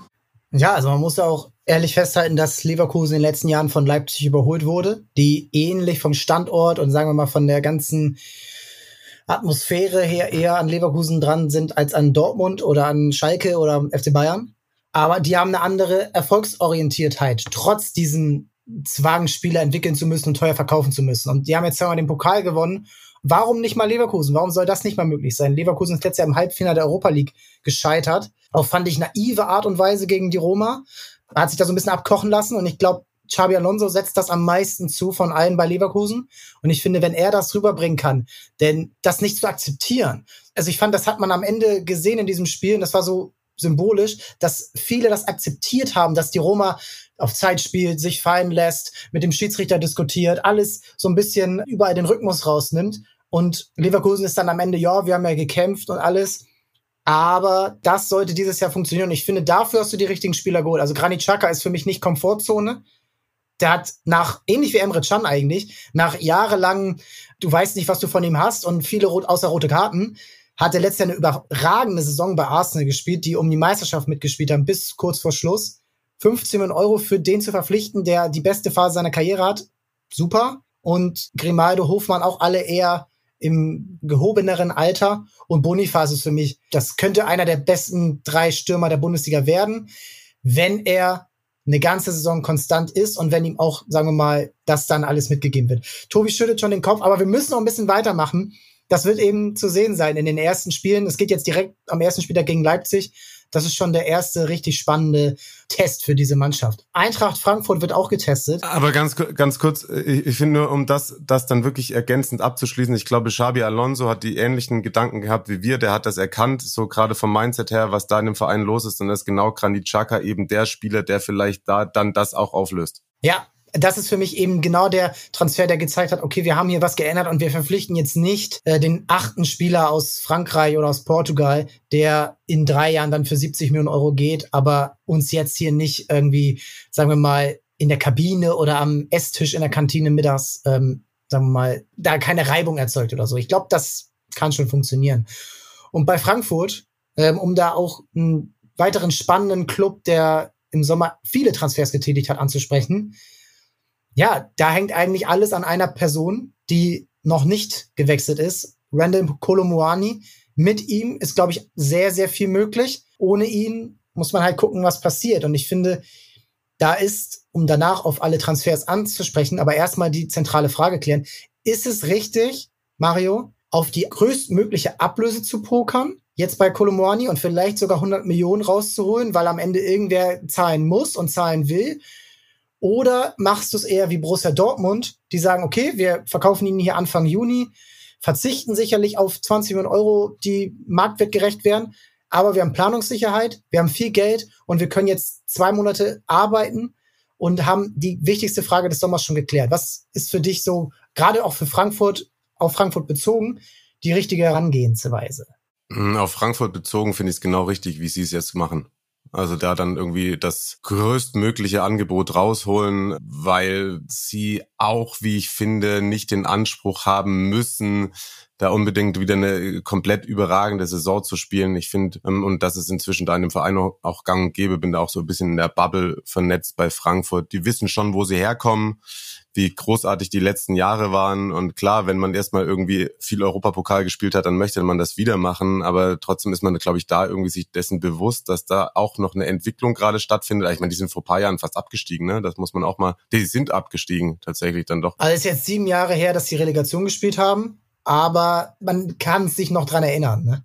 Genau, nee, sie sind nicht abgestiegen, aber sie haben dann, genau, sie haben gegen Werder dann das Spiel verloren, weswegen sie in die Relegation mussten, sowas. Aber ähm, da kommen sie her, hatten überragende Jahre, haben sich stetig ähm, seriös hochgearbeitet und ich kann aus deren Sicht absolut verstehen, dass man sagt, wenn wir an unsere Werte glauben, dann können wir vielleicht dann auch mit einem Spieler, mit einem Stürmer, für den wir dann nur 20 Millionen zahlen, können wir das beibehalten, was wir haben und dann können wir auch irgendwie eine Woche vor Saisonstart reinwerfen, weil der muss eh nur die Dinger vorne verwerten, der ist nicht unbedingt äh, essentiell für unseren Spielaufbau etc. Das müssen wir nicht drei, vier Wochen im Trainingslager üben. Deswegen lass mit Möani zocken und vielleicht da bis ach, 100 Millionen wären ja absurd, aber das lese ich gerade zum ersten Mal. Aber ja, wenn das so ist, dann würde ich auch drauf gehen als Manager, ehrlicherweise. Gut, aber auch 80 würden wahrscheinlich schon helfen. Man muss halt sehen, also PSG ist der Top-Kandidat. Die haben gerade Neymar verkauft, die haben aber auch schon Gonzalo Ramos verpflichtet, Kangin Lee. Also da ist schon, Mbappé ist auch noch da und wird wohl bleiben. Das wird man ja jetzt so beobachten müssen, ob dann noch vielleicht einer aus der Premier League kommt. Sehr, sehr spannend. Die Transfers, die sie getätigt haben, sprechen aber schon zum Großteil darauf an, dass man eben wieder auf Entwicklung schaut und da auch vielleicht jetzt nicht sagen Platz fünf direkt als Ziel ausruft. Hugo Larsson, äh, Mittelfeldspieler aus Malmö, BM Pacho, Innenverteidiger aus Antwerpen, für beide neun Millionen Euro bezahlt. Junior Mbimbe, 6,5 Millionen Euro, auch Mittelfeldspieler, der jetzt schon im Pokal auch gespielt hat. Ansgar Knauf fest verpflichtet, Jesse Gangkam 4 Millionen von Hertha BSC, der Stürmer. Namdi Collins, eine Million Euro aus der zweiten Mannschaft von Borussia Dortmund. Das ist für mich so ein Transfer, wo man drauf schauen könnte, ob aus dem wirklich was richtig krasses wird. Denn bei Dortmund in der Innenverteidigung ist einfach nicht viel Spielzeit zu holen und dann sollte man vielleicht dann doch eher schnell den Verein verlassen. Aber auch Spieler verpflichtet, die schon ein bisschen mehr Erfahrung haben. AS Giri schon genannt, einer der Stils des Sommers, ablösefrei aus Köln. Omar Mamouche, ablösefrei aus Wolfsburg. Robin Koch per Laie aus Leeds, finde ich, auch ein Transfer, der unterm Radar verläuft. Der Kerl ist Stammspieler bei Leeds gewesen, über Jahre Nationalspieler geworden und hat, glaube ich, nicht so das Standing gehabt, dass er zum Beispiel wirklich auch mal langfristig äh, für die Nationalmannschaft in Frage kommt. Das wird eben zu sehen sein. Und damit ersetzt du dann Spieler, die den Verein verlassen haben. Daichi Kamada, ablösefrei Lazio, Evan Dicker, ablösefrei Roma und Gipri So. Das sind so die wichtigsten Transfers. Der ist für 10 Millionen Euro zu Sevilla gegangen. Tobi, wie ist deine Einschätzung, auch jetzt, wenn du vielleicht schon ähm, mal hingeguckt hast in der Vorbereitung unter dem neuen Trainer Dino Topmüller, wohin geht die Reise für die Eintracht? Ich glaube, am Ende wird die Eintracht wohl so um die Europa League Plätze spielen. Ich glaube, für weiter oben reicht es nicht. Aber man wird auch nicht schlechter spielen, weil ich schon finde, man hat bisher sehr gute Transfers getätigt. Du hast die alle genannt. Skiri war No-Brainer. Wenn du ihn bekommen kannst, musstest du ihn holen passt auch, finde ich, super zu Frankfurt, auch zum Stil, wie sie spielen. Und war gut, ich kann jetzt auch nicht sagen, ob Topmüller jetzt alles umwirft, aber es hört sich bisher nicht so an, dass man den Weg halt auch im Groben und Ganzen weitergeht. Ich finde echt, Frankfurt hat wirklich gut gemacht, jetzt auch ähm, auf Entwicklung gesetzt und man muss ja auch immer sagen, es war nie klar, ob Kolomoani bleibt oder nicht. Mit wie viel Geld kannst du rechnen? Du musst da viel vorbereitet haben, quasi für den Ernstfall hoffst aber ja eigentlich, dass der Ernstfall nie eintreten wird. Und da hatte man wohl eher drauf gehofft, wie es ja auch die Gerüchte gesagt haben, dass man noch einen Lindström abgibt für viel Geld. Da wundert es mich sogar eigentlich, dass da nicht die großen Angebote bisher reingeflattert sind, weil ich den für einen sehr, sehr guten Spieler halte. Und ja, hätte ich schon bei einigen guten Vereinen auch gesehen. Ja, ich glaube, Kolomoani wird jetzt bleiben. Man muss ja eigentlich fast schon davon ausgehen, wenn man so sich die letzten Monate angeschaut hat, dass er nirgendwo so wirklich die 1A-Lösung für einen Sturm war bei allen Vereinen. Deswegen weiß ich auch gar nicht, ob es da diese Angebote, von denen gesprochen wird, überhaupt bisher gab.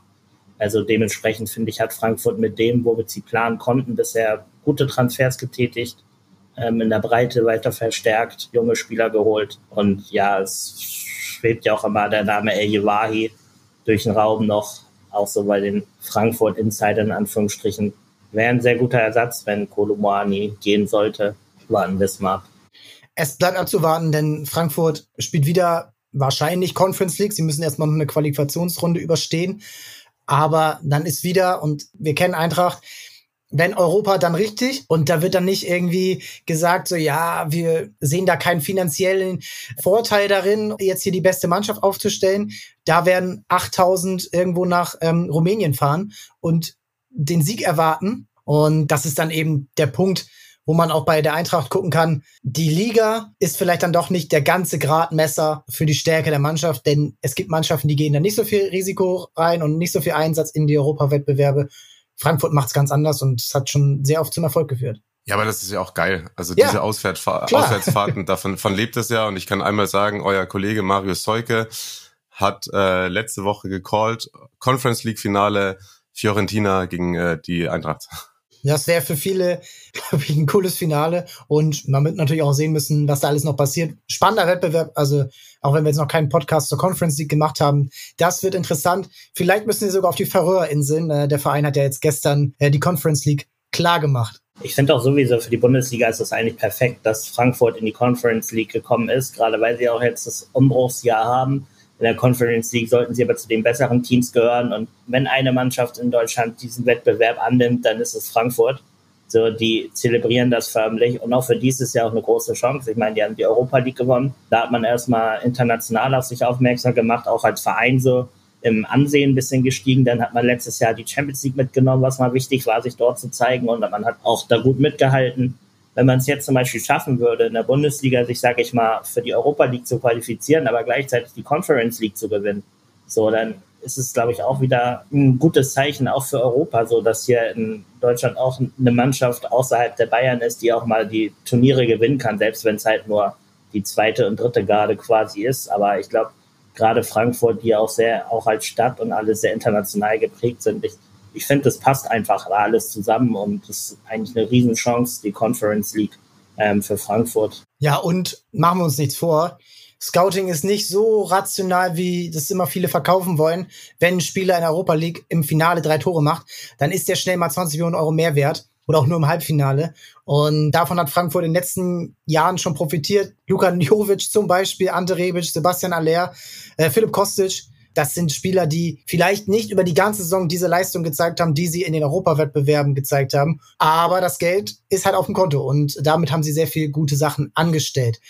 Der VfL Wolfsburg hat auch viel Geld aus dem Konto, denn sie haben mit Mickey van de Feen und Felix Metscher mindestens 70 Millionen Euro angenommen. Da können auch noch ein paar Bonuszahlungen hinzukommen. Und es sind auch interessante Transfers auf der Habenseite. Lofro Meyer zum Zeitpunkt der Aufnahme noch nicht komplett offiziell, aber ich denke mal, wenn ihr das hört, ist es offiziell. 30 Millionen Euro, zentrales Mittelfeld von Startrennen. Joachim Mehle, man kennt ihn vielleicht von der Europameisterschaft, dänischer Außenverteidiger, 12 Millionen Euro von Atalanta. Václav Czerny von Twente, 8 Millionen Euro. Moritz Jens, letztes Jahr bei Schalke.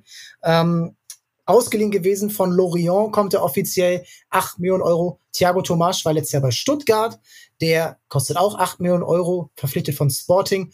Rogerio von Sassolo, vielleicht kannst du da gleich was zu sagen, Mario. Und Cedric Cesiger, 5 Millionen Euro von Young Boys Bern. Also viele Spieler. Dazu kommen noch Leihspieler wie zum Beispiel Asta Franks zurück in den Kader. Mal gucken, ob da noch was passiert. Und eben auf der Abgangsseite Van de Feen, Matcher und Mamouche ablösefrei. Das sind so die wichtigsten Spieler. Geht Wolfsburg mit diesen Transfers den richtigen Weg, den man jetzt schon in den letzten ein, zwei Jahren erkennen kann? Ich glaube schon. Ich glaube, auch da ist bisschen wie bei Leverkusen der Faktor, dass jetzt dann ein Trainer am Werk ist, der das verstanden hat und da andere Ansprüche stellt und ähm, mit Nachdruck dafür sorgen will, dass da vielleicht sich auch bisschen was am Mindset und der Erwartungshaltung ändert und dass da wieder bisschen irgendwie senoriger gearbeitet wird. Äh, vorhin schon mal das Wort Stil gefallen. Ich finde, Mähle für zwölf ist ein absoluter Stil. Sah schon gut aus im Pokal. Also der hat Drive nach vorne. Ja, ja, von dem halte ich richtig, richtig, richtig viel. Ja, ist ein ähm, Top-Transfer auf jeden Fall.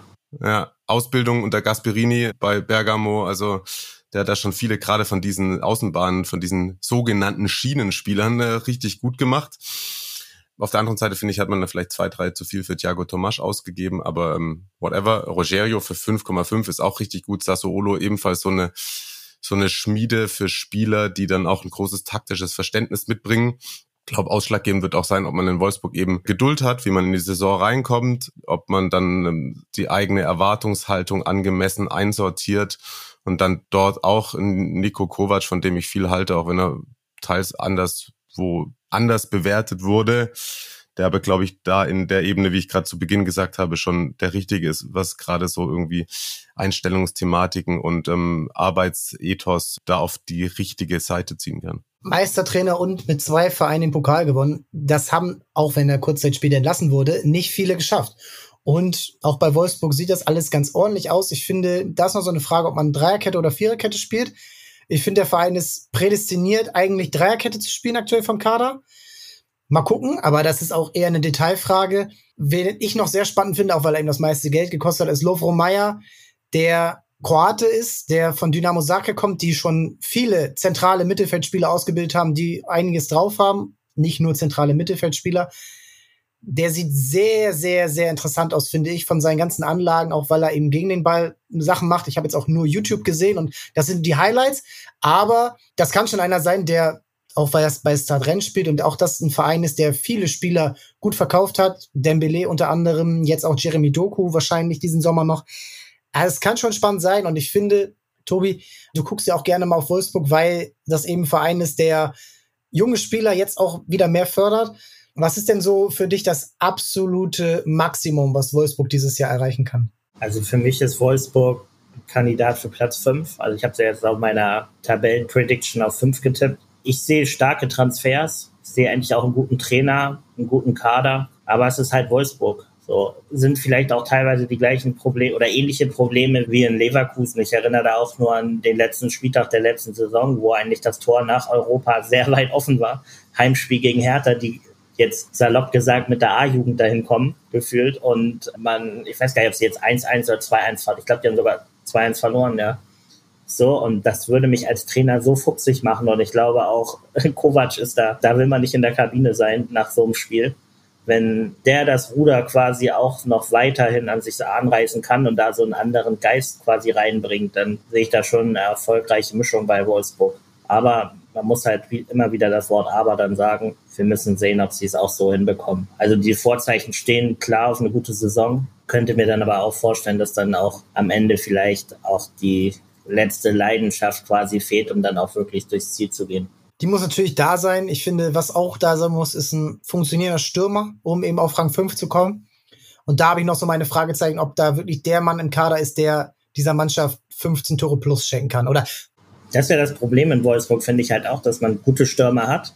Also auf dem Papier Matcher, Wind, Thiago Thomas, das sind gute Leute, so, die auch, wenn sie ihre Leistung bringen können, ja auch wahrscheinlich 15 Tore machen können, vielleicht Thomas noch nicht, aber grundsätzlich hat man ja immer das Gefühl, bei Wolfsburg sind einfach alle verletzt, alle Stürmer und die kommen dann mal wieder rein. Matcher jetzt auch im Pokal wieder verletzt raus, nachdem er gefühlt die gesamte Saison ausgefallen ist. Muss man halt schauen, wen sie quasi auf den Platz bringen können. Ich hoffe ja ein bisschen, dass Pecinovic ein paar Chancen bekommt, der letzte Saison häufig auf der Bank war, deutsches Talent.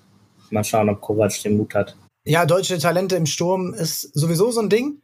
Ähm, und ich finde, da könnte jetzt auch ab Jahrgang so 4, 5, also 04, 05 was nachkommen.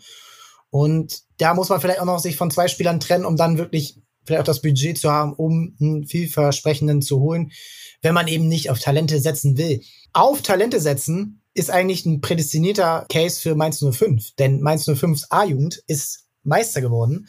Mainz 05 hat eine stabile Saison wieder mal hingelegt, neunter Platz. Da war auch lange Europa möglich, bis man am Ende irgendwann eingebrochen ist.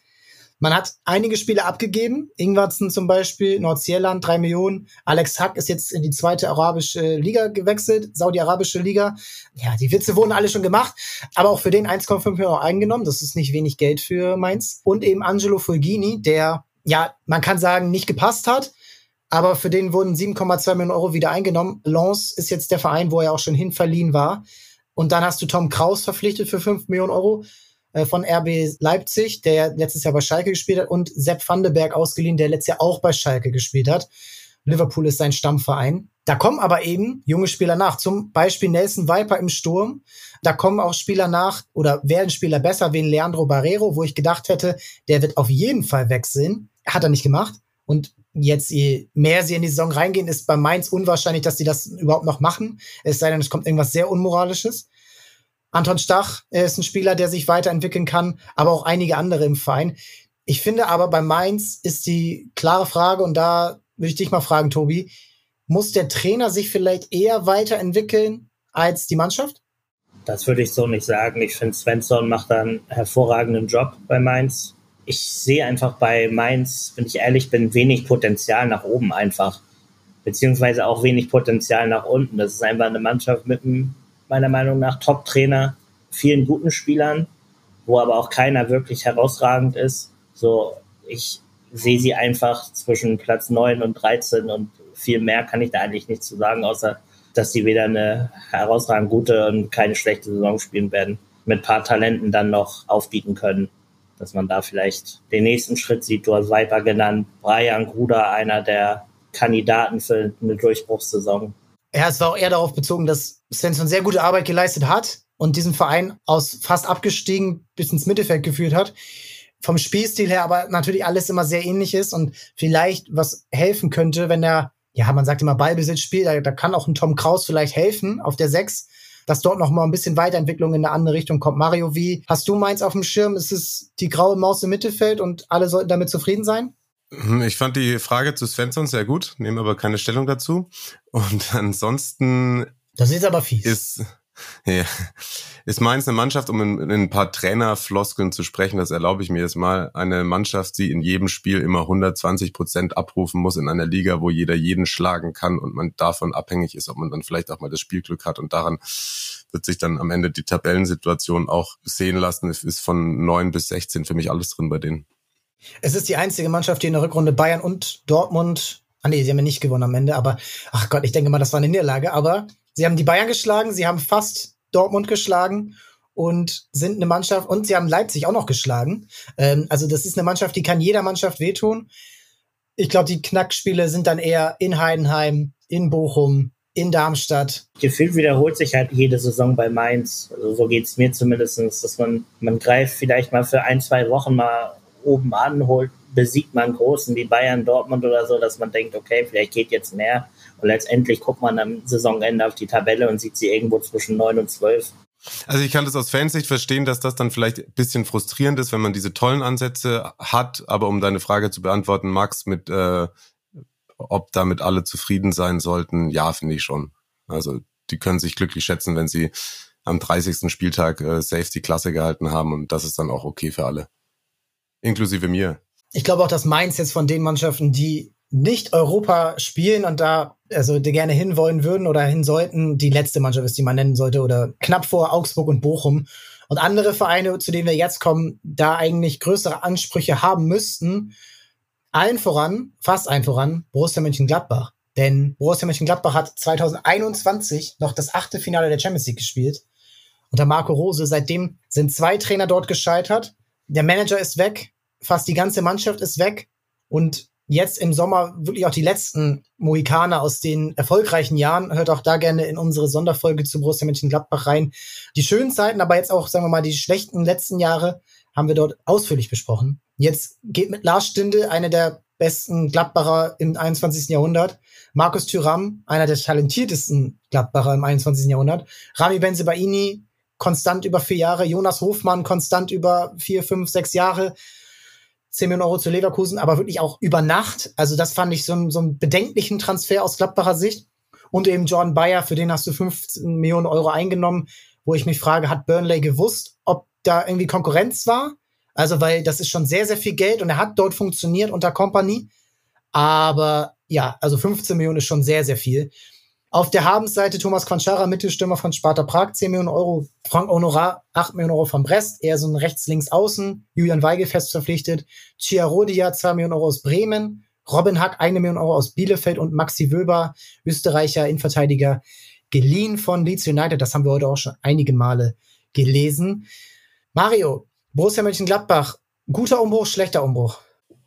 Schwierig fand die letzte Saison bei denen schon extrem komisch. Auch so die Anspruchshaltung, dass man letzte Saison die ganze Zeit so irgendwie damit kokettiert hat, dass man irgendwie mit dem Kader neunter, zehnter, wo ich mir gedacht habe, so, ey, Digga, was ist los, man? Also eigentlich muss es ja der Anspruch sein, irgendwie da trotzdem um Europa mitzuspielen. Und man hat immer die ganze Zeit so tief gestapelt, hat sich darin so ein bisschen ergeben und hat dann irgendwie auch, finde ich, nach außen hin wirkend einen Kader gehabt, der sich nicht zusammennehmen konnte. Marius hat so schön bei uns in die, im Italien-Podcast gesagt über Tyram, ja, geiler Spieler für Inter, weil wenn der Bock hat, ist er richtig gut. Und dann sage ich, ja gut, aber was ist das für eine Arbeitsanstellung, wenn der ein Jahr keinen Bock hat bei Gladbach? Aber das ist ja dann auch eine Folge von irgendwas, was da sonst herumschwebt glaube, mit Seoane haben sie taktisch gesehen und entwicklerisch einen, einen guten Trainer jetzt. Ich finde aus Werder Sicht Chiarodia mit zwei Millionen absoluter Wunschspieler von Seoane anscheinend gewesen. Ist leider ein Spieler wahrscheinlich, der in drei Jahren statt für zwei, für 20 nach England gehen wird. Ein super talentierter Abwehrspieler. Finde das Transferfenster angemessen und gut würde aber jetzt eher sagen, dass dieses Jahr so dieser Anspruch sein sollte, acht, neun Safe und dann geht vielleicht in einem guten Tag was nach oben.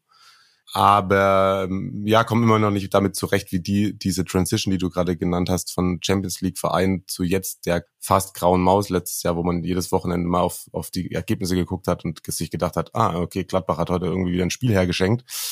Und man sich gedacht hat, ja, was soll das denn jetzt? Das Jahr ähm, davor ja auch schon. Ja, ja, stimmt. Ja, auch komische Konstellation gewesen in jedem Fall. Ähm, schwierig, weiß ich nicht, wäre ich aber auch irgendwie äh, würde mich nicht enttäuschen, wenn die dann nur Neunter werden. Wäre mir dann egal. Ja, genau, das ist so ein bisschen das Problem, finde ich, bei Gladbach, die über Jahre eigentlich so eine der Feel-Good-Stories der Liga waren. Ich habe sie in meiner Abschlusstabelle auf Rang 13. Das ist schon pessimistisch, aber wenn man mal drüber nachdenkt, wie der Trend ist und wie jetzt auch die Transferphase ist, denn ich, da sind ein unfassbarer Anteil an Scorerpunkten weg. Und der Trainer ist neu und Gerardo Seoane ist für mich eben die absolute ja, also das Zünglein an der Waage ist schon fast zu wenig, denn der entscheidet für mich, ob es gut oder schlecht werden kann. Wenn es schlecht wird, dann wird's düster bei Gladbach. Denn man muss sich mal darüber vorstellen, was da jetzt alles den Verein verlassen hat und aber auch mit Ansage. Jeder wusste, dass Rami Benzebaini den Verein verlässt. Jeder wusste, dass Markus Thüram den Verein verlässt, dass Lars Stinde nach Karlsruhe zurück will, das hat, glaube ich, selbst meine Oma mitbekommen, die sonst nicht mehr so viel mitbekommt. Aber das ist wirklich hart, dass Gladbach sich jetzt so ein bisschen die Butter vom Brot nehmen lässt von Vereinen wie Mainz, wie Freiburg, wie Union, wie Frankfurt. Und Tobi, ich finde so ein bisschen, dass es so ein bisschen nach außen so wirkt, dass dort Buchhalter das Sagen haben. Und das ist im Verein, finde ich, im Fußball, das ist nicht schlecht. Das kann auch mal ganz gut sein, dass da auf das Geld geguckt wird. Aber wenn nur aufs Geld geguckt wird, hat es für mich den Anschein, dass kaputt gespart wird und dass so eine Ausstiegsklausel wie von Jonas Hofmann im Vertrag ist am 30.06., glaube ich, das ist für mich bedenklich. Und dann ist es so, okay, du hast jetzt nicht wirklich was Festes in der Hinterhand. Du hast aber auch das Geld, Robin Hack eine Million Euro Ablöse zu zahlen, der ablösefrei hätte wechseln können. Chiarodia Projekt nicht mehr. Und bei den anderen Spielern, das ist für mich ganz klar abhängig davon, was dahinter ist. Und ein letzter Punkt. Manu Kone ist ganz klarer Abgangskandidat. Der kann natürlich nochmal 30, 40 Millionen Euro einbringen. Aber was machst du denn dann? Weil dann hast du ja fast gar keine Kreativität mehr im zentralen Mittelfeld. Ja, ich bin bei Gladbach hin und her gerissen. Ich würde es eigentlich so wie ein Überraschungsei beschreiben, quasi. Der, die Hülle gibt wenig her, du weißt nicht, was du bekommst, du hast große Hoffnung und musst dich am Ende überraschen lassen, was drin ist und meistens bist du enttäuscht. Also gewinnen sie jedes siebte Spiel. Ja, läuft darauf hinaus, glaube ich. damit damit wird es aber schwer dann in der Liga. Nee, es ist einfach, ich, der Übergang Eberl in seinen letzten ein, zwei Jahren zu Wirkus lief in meinen Augen halt ja eher semi-optimal. Man hat, wie gesagt, verpasst die Spieler noch, die offensichtlich gehen wollten. Das hat jeder gemerkt, so dass es keine Chance gibt quasi, wenn sie bei Ini, Tyram und so zum Bleiben zu überreden. Da hätte man Geld vorher einnehmen müssen, meiner Meinung nach, und hätte da schon anfangen müssen, wo man noch das wenige Geld, was man für die bekommen hätte, noch in den Kader hätte stecken können, so stand jetzt ja gefühlt mit leeren Händen da, muss dann aber, wie du schon gesagt hast, deine gesamte Offensive quasi umstellen. Da ist man jetzt, ja, ich würde sagen, okay aufgestellt. Aber auch Chankara kann einer werden, denke ich mal. Seine Statistiken aus Tschechien und so sind jetzt nicht schlecht oder eher gut, aber grundsätzlich, ob der in der Bundesliga funktioniert, weiß man halt nicht. Und es ist, wie gesagt, wie ein Überraschungsei. Du weißt einfach nicht, was Gladbach liefern kann dieses Jahr. Und ja, mein Bauchgefühl sagt so Platz 10, 9, 10. Und damit sollte man in diesem Jahr dann noch absolut zufrieden sein und hoffen, dass man zumindest jetzt mit einem Trainer, der ein bisschen mutiger ist als Farke, auch noch zwei, drei Spieler entwickeln kann, dass man vielleicht im nächsten Sommer auch noch zwei, drei Verkäufe macht, um dann das Team weiter umzubauen. Ja, ich finde, da sollte man sich dann aber auch drauf committen, eben die Spieler zu entwickeln. Nathan Gumu sah gut aus jetzt in den ersten Spielen.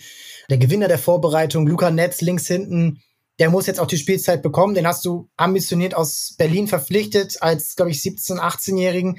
Dann setzt den jetzt auch mal ein, weil das hat jetzt ewig gedauert, bis der mal an die Spielzeit rankommt. Und jetzt gab es aber auch schon wieder Gerüchte, ob noch ein neuer Linksverteidiger verpflichtet wird. Äh, Wittek wurde genannt, der ist jetzt bei Bochum. Aber da muss jetzt halt auch schon was passieren. Und dann mal eben schauen, was mit Kone passiert. Aber es sind halt auch noch immer noch Abgangsgerüchte um Elvedi, Langzeit Gladbacher, der mit dem Abgang nach England spekuliert. Itakura gab es Gerüchte um Neapel.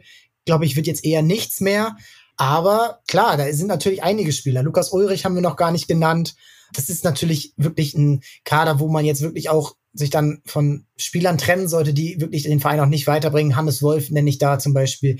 Ich weiß nicht, bei Gladbach aus meiner Sicht der, der Verein, der in den letzten zwei Wochen noch am meisten Handlungsbedarf hat und man jetzt eben noch nicht wirklich das einschätzen kann. Im Moment würde ich es eher negativ beschreiben. Ich finde, man hat halt riskiert, dass man, wie du schon sagst, nach innerhalb von zwei, drei Jahren alles, was man an guter Basis hatte, komplett verliert. Also auch im Ansehen quasi in der Fußballwelt so. Weil ich sag mal, okay, die, die Fans ich kann verstehen, dass man jetzt, wenn, wenn man sagt, Wöber ist gekommen, Honorar macht einen guten Eindruck und so, dass man vielleicht auch wieder so ein bisschen Hoffnung entwickelt. Aber ich meine, aus neutraler Sicht fragt man sich ja schon, so wie kann dieser, ich sag mal, qualitative Abstieg auf dem Papier jetzt erstmal in so kurzer Zeit einfach passieren, ohne dass man Geld einnimmt. So, weil normalerweise nimmst du ja Geld ein für deine Top-Spieler und dann investierst du sie vielleicht falsch. Aber Gladbach hat ja einfach gar nichts kassiert, so fast gefühlt sind die besten Spieler ablösefrei gegangen. Und wenn wir was wissen, ist es einfach schwer, gute Spieler auch zu bekommen, wenn du halt mit leeren Taschen hingehst. So. Und ich weiß halt einfach nicht, wie Gladbach jetzt die Werte entwickeln will, dass es in den nächsten ein, zwei Jahren besser aussieht und dass man wieder den Turnaround schaffen kann. Ja, so bei Gladbach, um so einen letzten Satz dazu sagen, wirkt so mit, als das mit Max Eber, der Entwickler eines Startups weggegangen ist und alles an Know-how mitgenommen hat, den ganzen Code nur so programmiert hat, dass er daran was machen kann und kein anderer. Und wenn man auf die finanziellen Zahlen guckt, also Kennzahlen wie Umsatz und Verlust und also Geschichten, die ja offiziell reported werden, dann sah das bei Gladbach ganz schön düster aus, trotz Champions League Einnahmen in den Corona-Jahren und sieht jetzt nicht unbedingt besser aus. Kone ist deswegen Pflicht, dass der, glaube ich, geht, wird man eben sehen müssen. Der Lokalrivale Köln sieht finanziell mittlerweile gesünder aus und wer das vor ein paar Jahren gesagt hätte, hätte von einigen auf die Ohren bekommen. Aber wenn man jetzt mal rausschaut, in das Transferfenster 2023, 2024. Chabot, fest verpflichtet von Sampdoria. Paccarada, ablösefrei von St. Pauli, Linksverteidiger als Nachfolger von Jonas Hector, der seine Karriere beendet hat. Luca Waldschmidt, geliehen aus Wolfsburg. Jakob Christensen und Rasmus Carstensen, zwei äh, Dänen, die jetzt ähm, jeweils gekommen sind, auch günstig verpflichtet.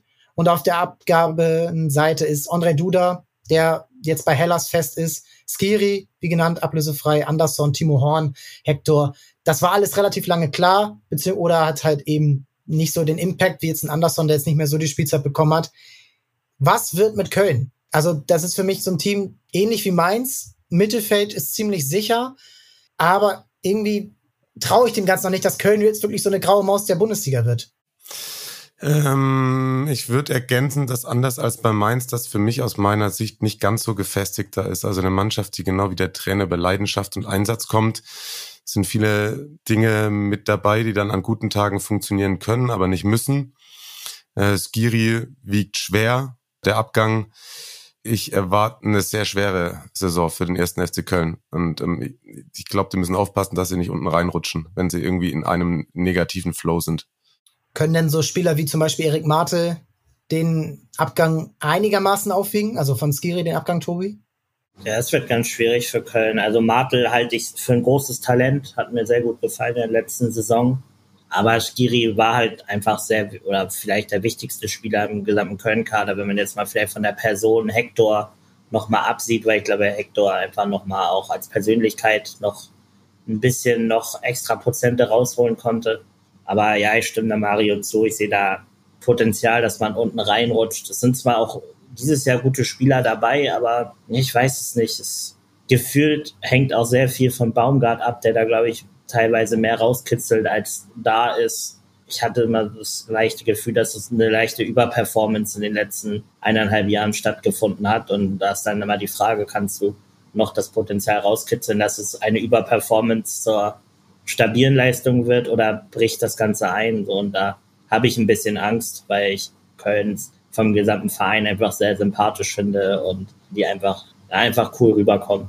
Weil immer das Problem, was wir andere Vereine haben. Das, aber sportlich wird es schwierig dieses Jahr. Ja, es hängt auch so ein bisschen daran, ob noch was passiert. Jubicic wurde ja schon mit Wolfsburg in Verbindung gebracht. Jetzt hat man das dementiert. Aber kann sich so ein Verein wie Köln eben einen Last-Minute-Transfer über Marktwert eben erlauben, das nicht zu machen. Und dann bist du eben bei der Frage, die jetzt noch einige Vereine, ähm, die wir besprechen müssen, bekommen, ob du da jetzt lieber auf Nummer sicher gehst und alles beieinander behältst oder eben sagst, ja, okay, wir geben ihn ab, kriegen die 10 Millionen meinetwegen und schauen dann, dass wir auf die letzten Minuten noch jemanden finden. Weiß ich nicht. Und Steffen Baumgart wurde ja genau deswegen verpflichtet, dass er mehr rausholt, als drin ist. Die Frage ist aber auch, ob sich's irgendwann abnutzt. Ne? Also bei Paderborn war er schon relativ lange, aber es gab immer was Neues. Ein Aufstieg, noch ein Aufstieg, ein Abstieg und dann ist er dann gegangen. Und das ist jetzt, glaube ich, so die dritte Saison bei Köln, wo es jetzt so ein bisschen sich normalisiert. Und das ist, glaube ich, so seine größte Herausforderung. Und eben mit Skiri und Hector auch zwei Typen zu verlieren, die der Mannschaft, glaube ich, über Jahre gut getan haben. Gerade auch, weil sie so gut am Ball sind. Machen wir weiter mit einem Verein, der letztes Jahr aus meiner Sicht das ernüchterndste Team der Bundesliga war. 1899 Hoffenheim. Und ich habe Bedenken oder meine Fragen, ob das dieses Jahr wieder so wird. Denn ich finde, Hoffenheim hat die Klasse gehalten, nicht weil sie selber stark waren, sondern weil es drei, vier, fünf Mannschaften gab, die in dieser Zeit dann schlechter waren. Und da bin ich dann so skeptisch, ob das dieses Jahr so besser wird. Christoph Baumgartner hat den Verein verlassen, 24 Millionen Euro. Man hat mit Attila Schallei einen Innenverteidiger verpflichtet, der auch bei Union zum Beispiel im Gespräch war, 12,3 Millionen Euro von Fenerbahce. Ungar. Wout Wechos ist geliehen, das könnte so eine Baustellenbehebung sein im Sturm, wo man jetzt eigentlich seit Jahren keinen richtig guten Neuner hatte. Böter aus Schalke, typischer Kämpfer, typischer abgebrühter Spieler, der mehr rausholt, als in ihm drin ist, seit Jahren. Justwan aus Paderborn und Grilic zurück aus äh, Amsterdam geholt. Da bin ich am meisten auf eure Einschätzung gespannt. Tobi, deine Einschätzung zu Hoffenheim. Ich finde, Gefahr droht nicht, aber geht da wirklich viel und auch unter Materazzo jetzt in seiner ersten Vorbereitung? Ich glaube nicht, dass da viel geht. Also in der letzten Saison kam schon viel Negatives zusammen. Ich glaube, da hat man sich auch insgesamt schlechter präsentiert, als man ist. Aber ich finde, der ganze Kader wirkt auf mich sehr zusammengewürfelt. Also ich, ich habe mir das eben nochmal angeschaut. Ich weiß eigentlich gar nicht so wirklich, was du da spielen willst, beziehungsweise was so dein Plan ist. Ich sag mal jetzt alleine schon auf links außen. Ich meine, Skoff ist da, oder Sko, der ist seit drei Jahren kein Stammspieler.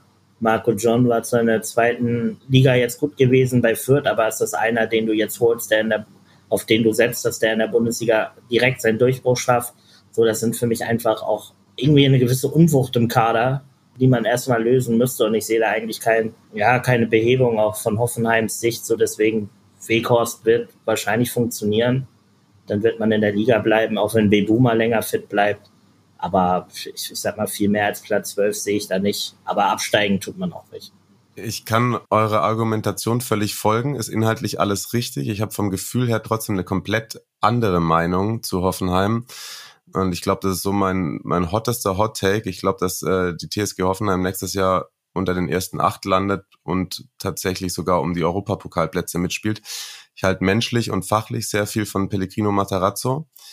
Ich glaube, und das habe ich auch so aus Gesprächen mitbekommen, dass letzte Saison, nachdem sie irgendwann in einem Strudel waren, der Kader einfach auch überhaupt gar nicht auf Abstiegskampf gepolt war. Das hat ihn also kopftechnisch ganz viel Schwierigkeiten bereitet, hängt somit auch natürlich viel mit dem Saisonstart zusammen. Aber wenn sie da halbwegs gut reinkommen und einfach so in ihrem Zockerding bleiben, glaube ich, dass das eine Mannschaft ist, sollte Roger Wittmann nicht zu viele äh, schwarze Peter unterbringen mit seinem Golf Buddy Hop, dass dann sozusagen, wenn, wenn wirklich nur die Spieler kommen, die Matarazzo auch möchte, dass dann der Verein auch mit einem Florian Grillitsch, der tatsächlich auch mit äh, Papa etc. pp. Transfer äh, Gebaren ein bisschen schwierig äh, zu handhaben ist, wie ich finde, aber fußballerisch ähm, ein großer Schritt ist, hat diese Mannschaft individuell die Qualität, da auf jeden Fall zu überraschen. Baumgartner war letztes Jahr der Beste bei denen. Das ist natürlich hart, dass der jetzt geht. Aber dadurch, dass die ganze Mannschaft letztes Jahr so schlecht war, kann man das vielleicht auffangen, indem man jetzt eine komplett neue Struktur und Herangehensweise findet. Und das traue ich tatsächlich Matarazzo mit seiner Art äh, zu trainieren und Fußball zu vermitteln zu. Ich sehe halt auch die Defensive als nicht sattelfest an. Also ich sag mal, gerade Kevin Vogt und Ensoki, das, ich, hatte beide in der Flop 11 der Saison gehabt, in meiner persönlichen. Und die spielen halt doch recht oft. Bei Schorley muss man natürlich gucken, wie, ähm, wie der in der Bundesliga zurechtkommt. Aber wie gesagt, also nach vorne traue ich denen auch einiges zu. Ich glaube aber, dass es halt ja zu unausgewogen ist. Man wird irgendwo im Mittelfeld landen, aber ich will es natürlich auch nicht ausschließen, was du sagst. Kann natürlich sein, dass man irgendwann in einem Strudel gefangen war letztes Jahr, aus dem man nicht ausbrechen konnte.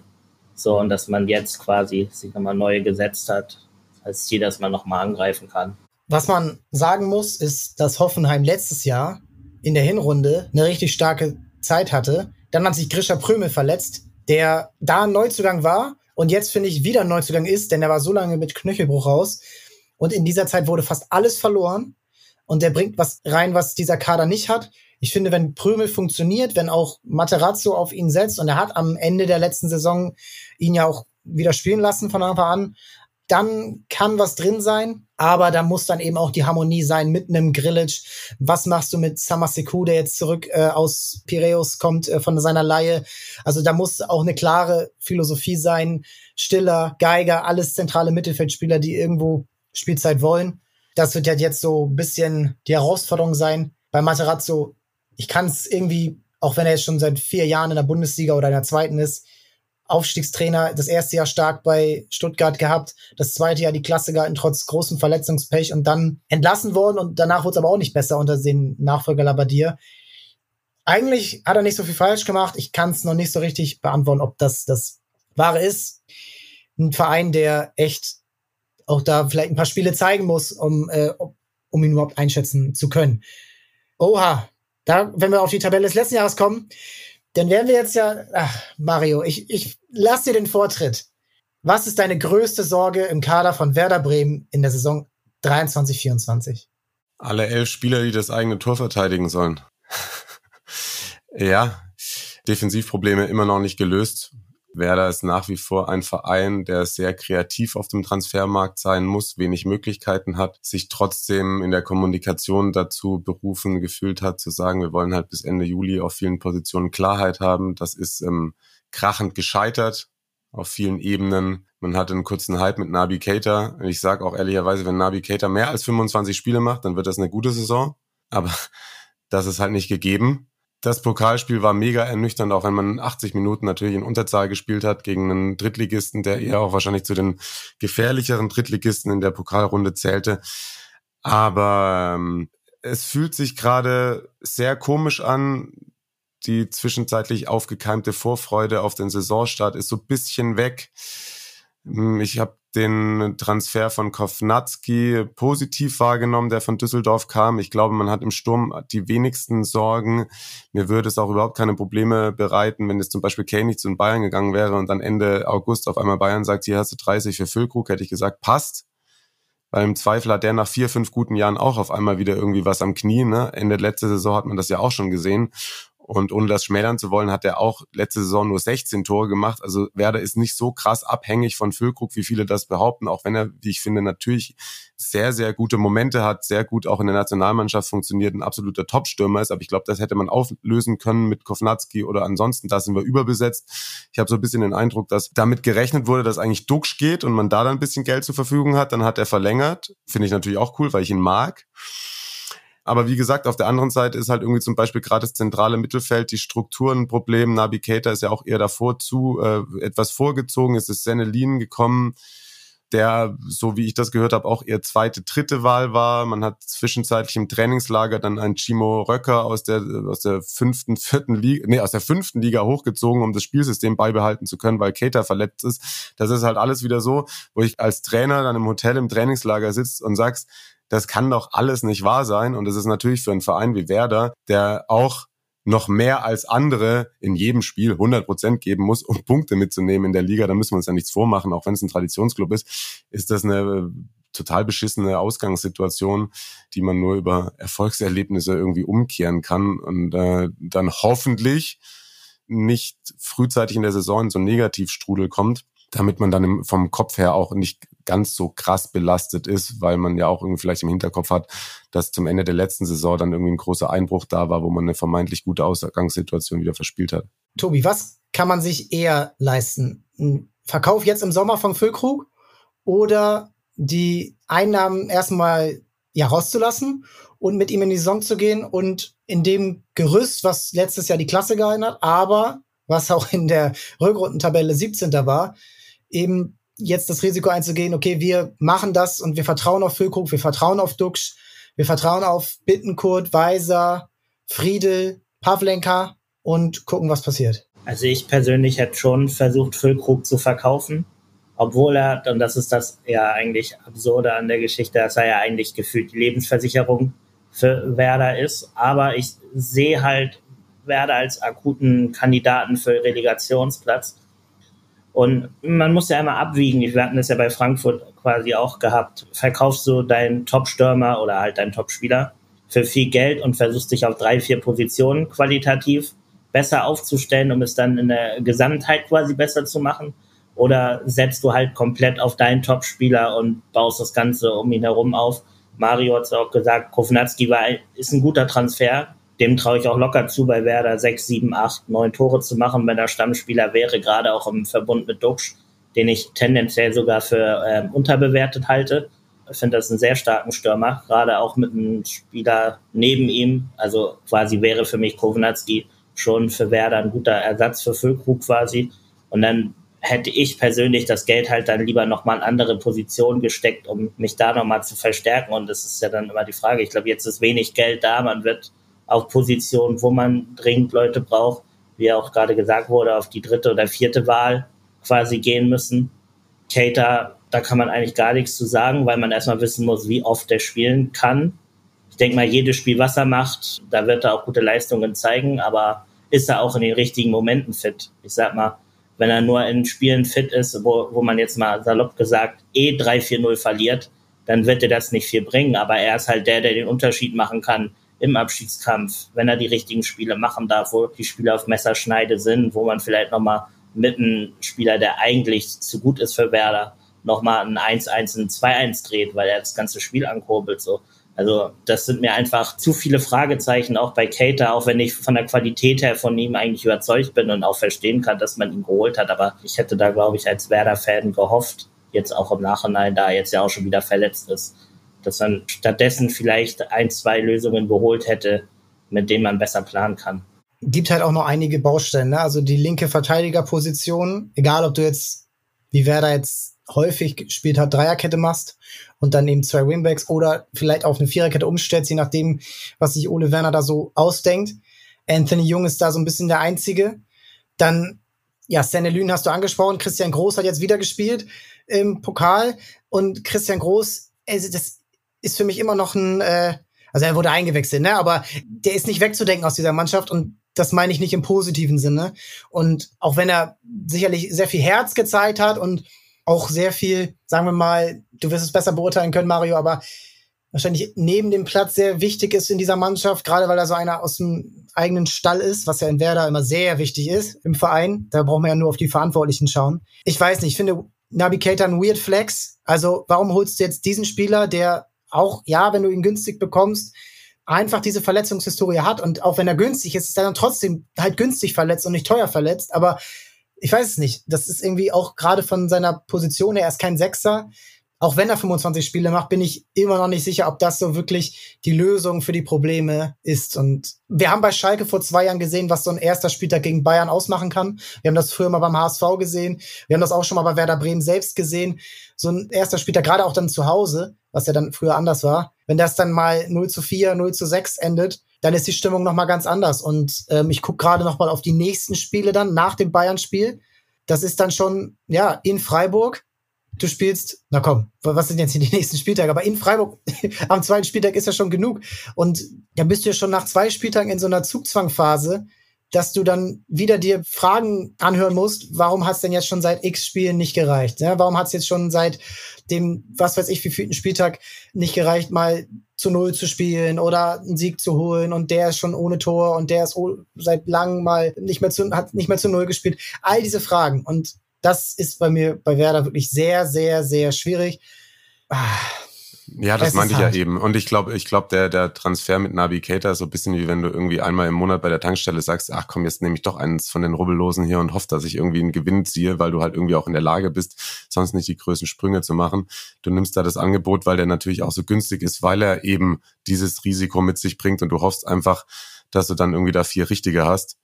Klar, aber das ist viel hätte, wenn und aber und Konjunktiv und Christian Groß mag ich sehr, aber ist natürlich auch keiner, der dir in der Bundesliga dich ultimativ weiterbringt als Spielgestalter, um das mal so auszudrücken. Ja, ich finde auch in der zweiten Liga gab es einige Spieler, die jetzt dorthin gewechselt sind, die easy zu Werder gepasst hätten. Also ein Kabownik, der jetzt bei Hertha spielt, 2,5 Millionen Euro, sagt man. Der kann dir auf links hinten weiterhelfen, der kann dir aber auch vielleicht sogar auf der 6 weiterhelfen. Ähm, Daniel Effatli könnte ein Stretch sein für die erste Liga schon für ihn, aber warum nicht? So, das ist weniger Risiko. Und ich bin mir da noch nicht so sicher. Ähm, und es muss ja auch nicht nur in Deutschland sein, da kenne ich mich jetzt halt besser aus als vielleicht in Holland oder in Belgien. Weiß nicht, warum Werder da so konservativ auf der einen Seite ist, aber dann eben Kälte auf der anderen Seite holt. Ich finde, ein Verein, der es besser macht, ist der VfL Bochum. Ich weiß es doch auch nicht, Max. Ich weiß es doch auch nicht. Es ist, Lass es abhaken jetzt. Es ist der VfL Bochum, über den wir sprechen müssen, denn ich finde, Bochum hat eine überraschend gute Transferphase ohne große Abgänge. Ich glaube, da muss man eher gucken, was nicht passiert ist, dass eben Spieler wie ein Antwi Ajay zum Beispiel den Verein nicht verlassen haben. Ein Philipp Hofmann hätte vielleicht noch mal ein, zwei Vereine in der Bundesliga gut getan, vielleicht auch nur als Ergänzungsspieler für einen besseren Club. aber der ist geblieben. Relativ solide verstärkt. Moritz Bruni Quateng aus Magdeburg, Bernardo aus Salzburg, Lukas Daschner ablösefrei von St. Pauli, Matouche Bero aus Arnheim, der kennt den Trainer, Maxi Wittek aus Arnheim, kennt den Trainer, Felix Passlack, ablösefrei. Also insgesamt auch nur 1,7 Millionen Euro ausgegeben. Janis Horn weg, Ganvular weg, Kevin Schlotterbeck, der war eh schon geliehen. Also das ist eine relativ solide Transferphase, in der man wenn man jetzt so in die Kabine sich umguckt und so auf Überraschungen raus ist, ich glaube, da gibt's nicht so viele. Da sind andere Vereine schon weiter vorne. Und da Bochum sich unter Letsch wirklich sehr gut rausgearbeitet hat nach dem schwachen Start unter Thomas Reis und auch am letzten Spieltag ein tolles Spiel zum Beispiel gegen Leverkusen hatte, wo man sich bravourös gerettet hat. Und jetzt auch mit Virtex, so die letzte Baustelle links in der Dreierkette, in der Fünferkette angegangen ist. Ich finde Bochum, das würde mich überraschen, wenn sie direkt absteigen. Ist das ein Hot Take oder ist das schon langweiliges Alltagsgelaber? Da würde ich mitgehen. Also ich sehe Bochum auch eigentlich gar nicht so als Abstiegskandidat. Also klar, man muss sie nennen, aber eigentlich glaube ich nicht daran, dass die wirklich in Gefahr kommen. Äh, finde auch die Transfers waren sehr gut. Man muss ja auch immer sagen, dass Bochum im Verhältnis zu anderen da unten auch immer noch wenig Geld hat. Da war man sogar recht kreativ mit Daschner, Quateng. Ich finde das genau der richtige Weg. Ähm, gute Spieler aus der zweiten Liga zu holen, die aber auch ähm, noch ein bisschen Potenzial haben und für die Bochum halt wirklich ein Schritt nach vorne ist, auch in der Karriere.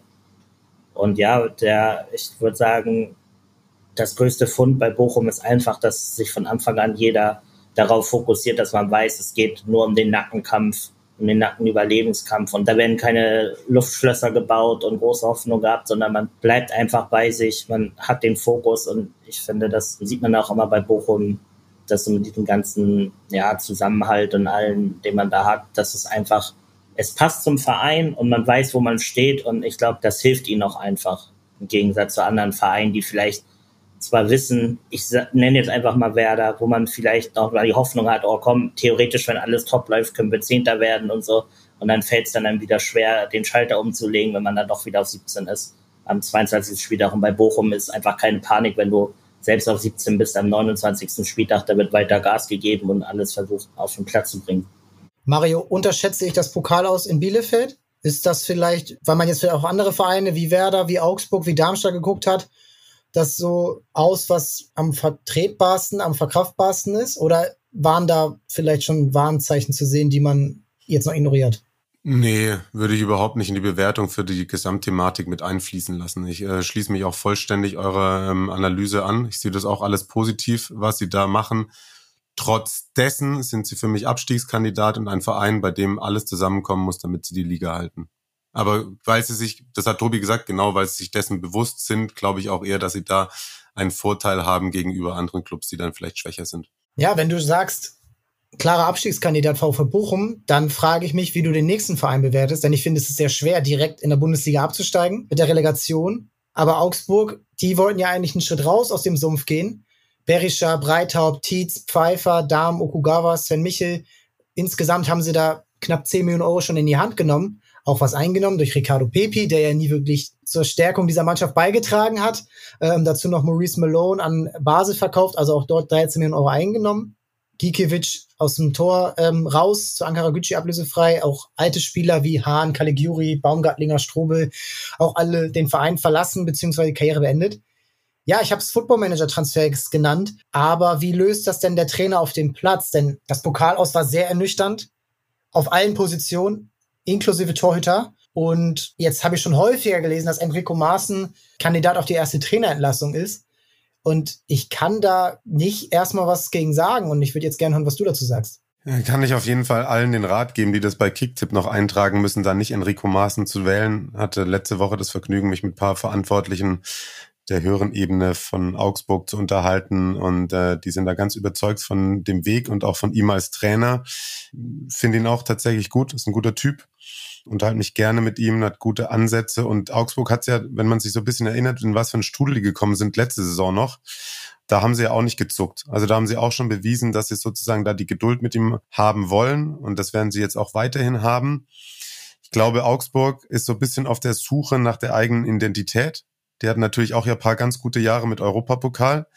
Und dann haben sie, glaube ich, ein wenig ihren eigenen Weg verlassen, auch mit so Transfers wie Pepi, Das haben sie erkannt, das haben sie auch ganz klar jetzt dann im Gespräch nochmal benannt, dass sie das ähm, falsch fanden. Und das wollen sie wieder anders machen. Sie wollen wieder mehr die Werte stärken, auch eigene Jugend hervorzubringen, ähm, ganz klar für etwas zu stehen. Ja, da ist natürlich spielerisch noch ein sehr weiter Weg. Du hast es gesagt, wie wird es dann auf dem Platz umgesetzt? Das ist natürlich fraglich und die werden trotzdem mit dem äh, Abstieg zu tun haben. Aber glaube ich, wenn sie sich auf all das besinnen und so wie das jetzt wirkt, ähm, sich dessen auch bewusst sind, für was sie stehen wollen und in welche Richtung es gehen soll, glaube ich, dass man dann gutes Fundament hat, um genug Spiele eklig zu gewinnen, um dann äh, irgendwie Platz 13 zu holen am Ende. Ja, ich würde da eigentlich schon mitgehen.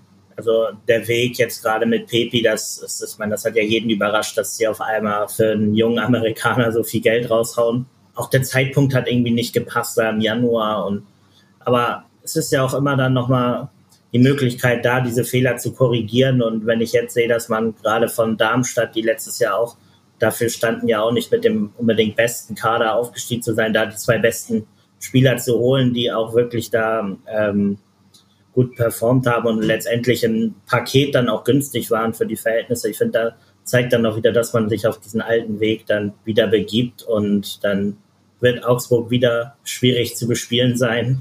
Und ja den einen oder anderen Punkt holen, mit dem man nicht rechnet. Vielleicht werden zwar wieder ein Sieg gegen die Bayern am Ende. Und ja, 14, 15, 13, irgend sowas, aber ich glaube nicht, dass sie unter den letzten drei landen werden. Das glaube ich auch nicht. Und ich glaube auch, du hast zwei Transfers angesprochen, die kommen wir gleich noch zu, den Verein so krass schwächen, Darmstadt, dass, dass sie sich dadurch schon fast den Abstieg von der Seele gekauft haben. Stuttgart, das Team, was da unten eigentlich überhaupt nicht reingehört und auch das eigentlich noch nie reingehört hat, obwohl sie ja mal zwischendurch abgestiegen waren. Der Kader ist so talentiert, aber es ist auch ein Kader, und deswegen können wir nicht so viel drüber sprechen, wo man immer wieder davon ausgehen muss, da wird noch was passieren auf der Verkaufsseite. Ito, Girassi, auch wenn jetzt seine Ausstiegsklausel abgelaufen ist, Mafropanos, Sosa, alles Spieler, die theoretisch noch gehen können. Und das ist eben die Frage, was da noch passiert. Auf der Habenseite Nübel geliehen, Milosevic gekauft, 17-jähriger Stürmer, Undaf geliehen, aber direkt verletzt und Low-Risk-Transfers wie Maxi Mittelstädt, halbe Million Euro von Hertha BSC, Leveling geliehen aus Berlin, Maklitzer, aber auch den direkt an Darmstadt verliehen. Thomas war eh nur geliehen, ist weg. Eure Einschätzung zu Stuttgart? Auch schwierig, auch schwierig. Also untere fünf Ränge würde ich sagen, auch, also das ist, überzeugt mich insgesamt noch nicht und sie hatten nicht umsonst in den letzten Jahren immer wieder Schwierigkeiten. Da klafft ab und an auch in der, in der Mercedes-Stadt so Anspruch und Wirklichkeit auseinander und bin auch vom Konstrukt mit dem neuen Trainer noch nicht komplett überzeugt, um es mal so auszudrücken.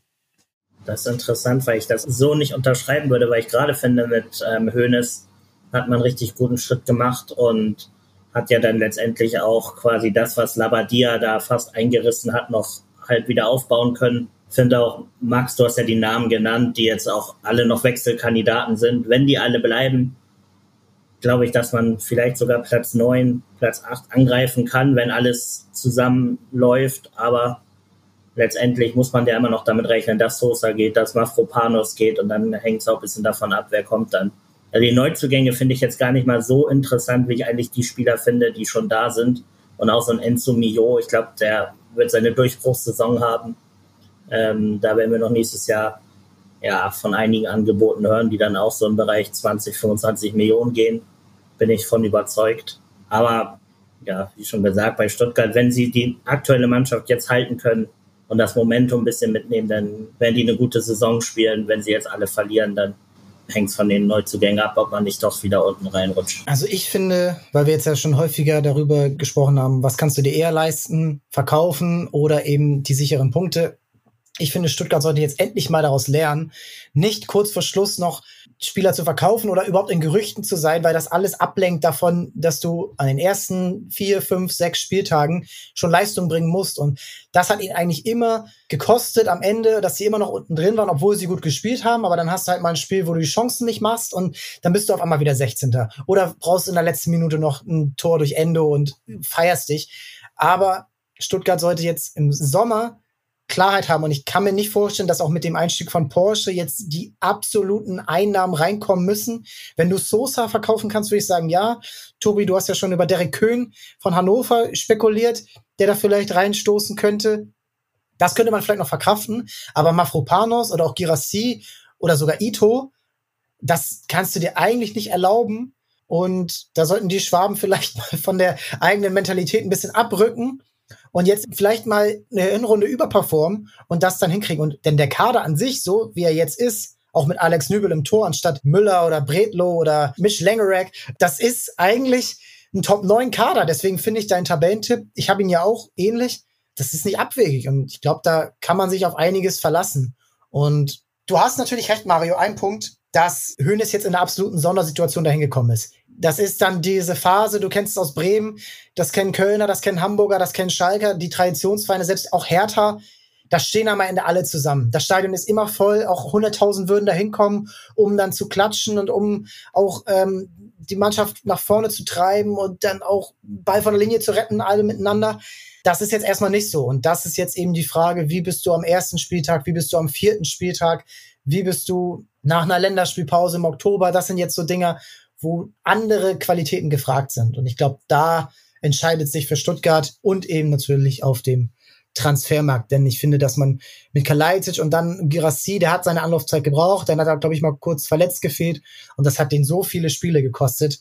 Ähm, und wahrscheinlich auch Materazzo zum Beispiel den Job, der eigentlich nicht das Problem dort war. Auch eine spannende Phase, dass Fabian Wohlgemuth eben der neue Sportdirektor ist, der jetzt seine erste komplette Transferphase hat und da vielleicht einen anderen Ansatz als Misslint hat eben wählt.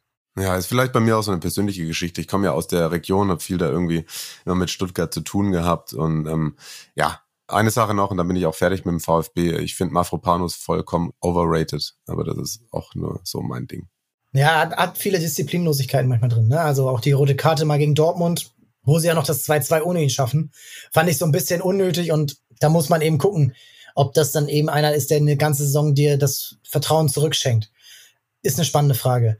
Darmstadt 98 und Heidenheim, zwei Aussteiger, die trotzdem noch so ein bisschen, auch wenn wir ein bisschen Zeitdruck haben, ihren Platz bekommen sollen. Klare Frage an euch. Wen habt ihr eher als Kandidat für den Klassenerhalt? Mario, fang mal an. Heidenheim. Auf jeden Fall Heidenheim. Weil die so gewachsen sind über Jahre hinweg auch schon mal gegen Werder Relegation gespielt, immer ganz nah oben dran, ohne dass das wirklich eine Maßgabe war, irgendwie den Aufstieg schaffen zu wollen. Es hat alles einen Plan, es hat einen Trainer, der seit Ewigkeiten da ist, der ein sehr guter Typ ist, der genau dahin passt. Sie haben mit Dovedan einen Spieler geholt, den ich ähm, individuell sehr schätze, der Heidenheim auch schon kennt, der da schon war, bevor er zu Nürnberg gegangen ist, als ihm so der vermeintliche große Durchbruch bevorstand. Dann war er, glaube ich, auch immer so im Kopf nicht ganz so weit. Eventuell wird er da jetzt wieder eingenordet. Aber ich glaube, dass Heidenheim durchaus eher in der Lage ist, so als diese kleine, als das kleine gallische Dorf unterschätzt zu werden und dann gerade zu Hause den einen oder anderen Punkt einzufahren, den anderen Mannschaften weh zu tun und aber eben die ganze Zeit mit dem Selbstverständnis, wenn wir absteigen, dann machen wir nächstes Jahr weiter, bauen trotzdem das Stadion auf. Wir haben trotzdem noch unsere regionalen Großsponsoren, die durchaus bisschen mehr als vielleicht Mittelstand sind, auch wenn das Friedrich Merz vielleicht anders sehen würde, so. Aber dass das einfach da alles irgendwie zusammenpasst und ja ein, klares, geschlossenes Bild für mich abgibt, dass ich sehe ich bei Darmstadt insgesamt nicht so, weil da vielleicht die dadurch, dass sie schon mal Bundesliga gespielt haben und vom Namen her auch für viele Außenstehenden vielleicht eher der vorzuziehende Kandidat aus der zweiten Liga sind. Ähm, ich glaube, wird Darmstadt krachend scheitern, ehrlicherweise. Heidenheim geht vermutlich trotzdem drunter, aber wenn du mich fragst, wer hat eher Chancen drin zu bleiben, dann ist es für mich Heidenheim. Tobi, wie siehst du das? Ich sehe es ähnlich. Also eigentlich gerade den letzten Satz kann ich nur so unterschreiben. Also Darmstadt, glaube ich auch, die werden, werden definitiv letzter werden.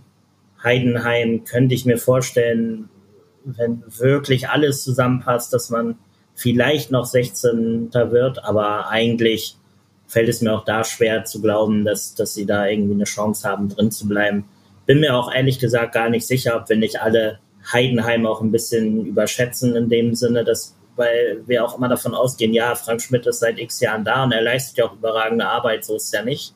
Aber auch für ihn ist Bundesliga ein ganz neues Geschäft. Und ich sag mal, in den letzten Jahren, auch in der zweiten Liga, wurde Heidenheim ein bisschen, da wurden sie eher unterschätzt, weil sie eigentlich immer eine der Top-Mannschaften waren.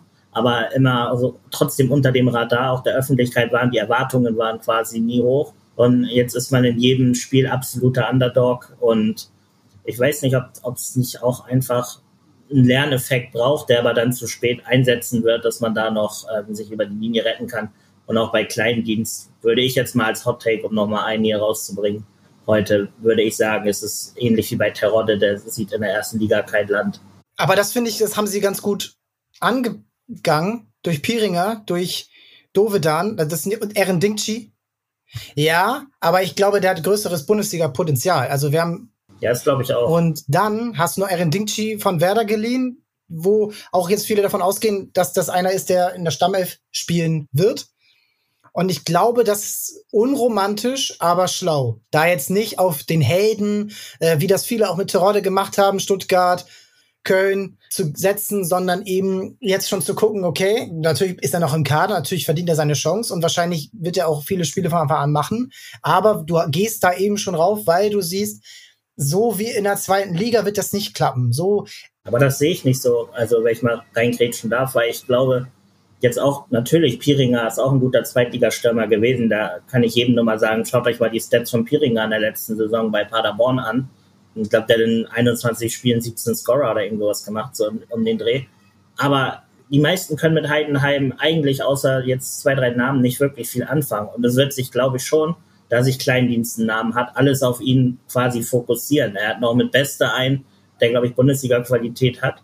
Aber ich glaube nicht, dass da Piringer ihm wirklich viel abnehmen kann, äh, was auch diesen Star-Status wirklich betrifft. Und deswegen, ich kann mir von mir aus vorstellen, da würde ich wieder mal konkretisieren, dass Kleindienst seine sieben, acht Tore macht, auch durch Elfmeter. Aber ich glaube nicht, dass das einer ist, der jetzt so performen wird in der Bundesliga, als man sagt, das könnte jetzt einer sein, der Heidenheim gefühlt eigenständig in der Klasse hält. So, da würde ich dann eher sagen, das Beste der ist, der der stärkste ist im Kader. Ja, also ich glaube, es ist auch logisch, weil Beste einfach durch seine Dribbelstärke und seinen linken Fuß viel mitbringt.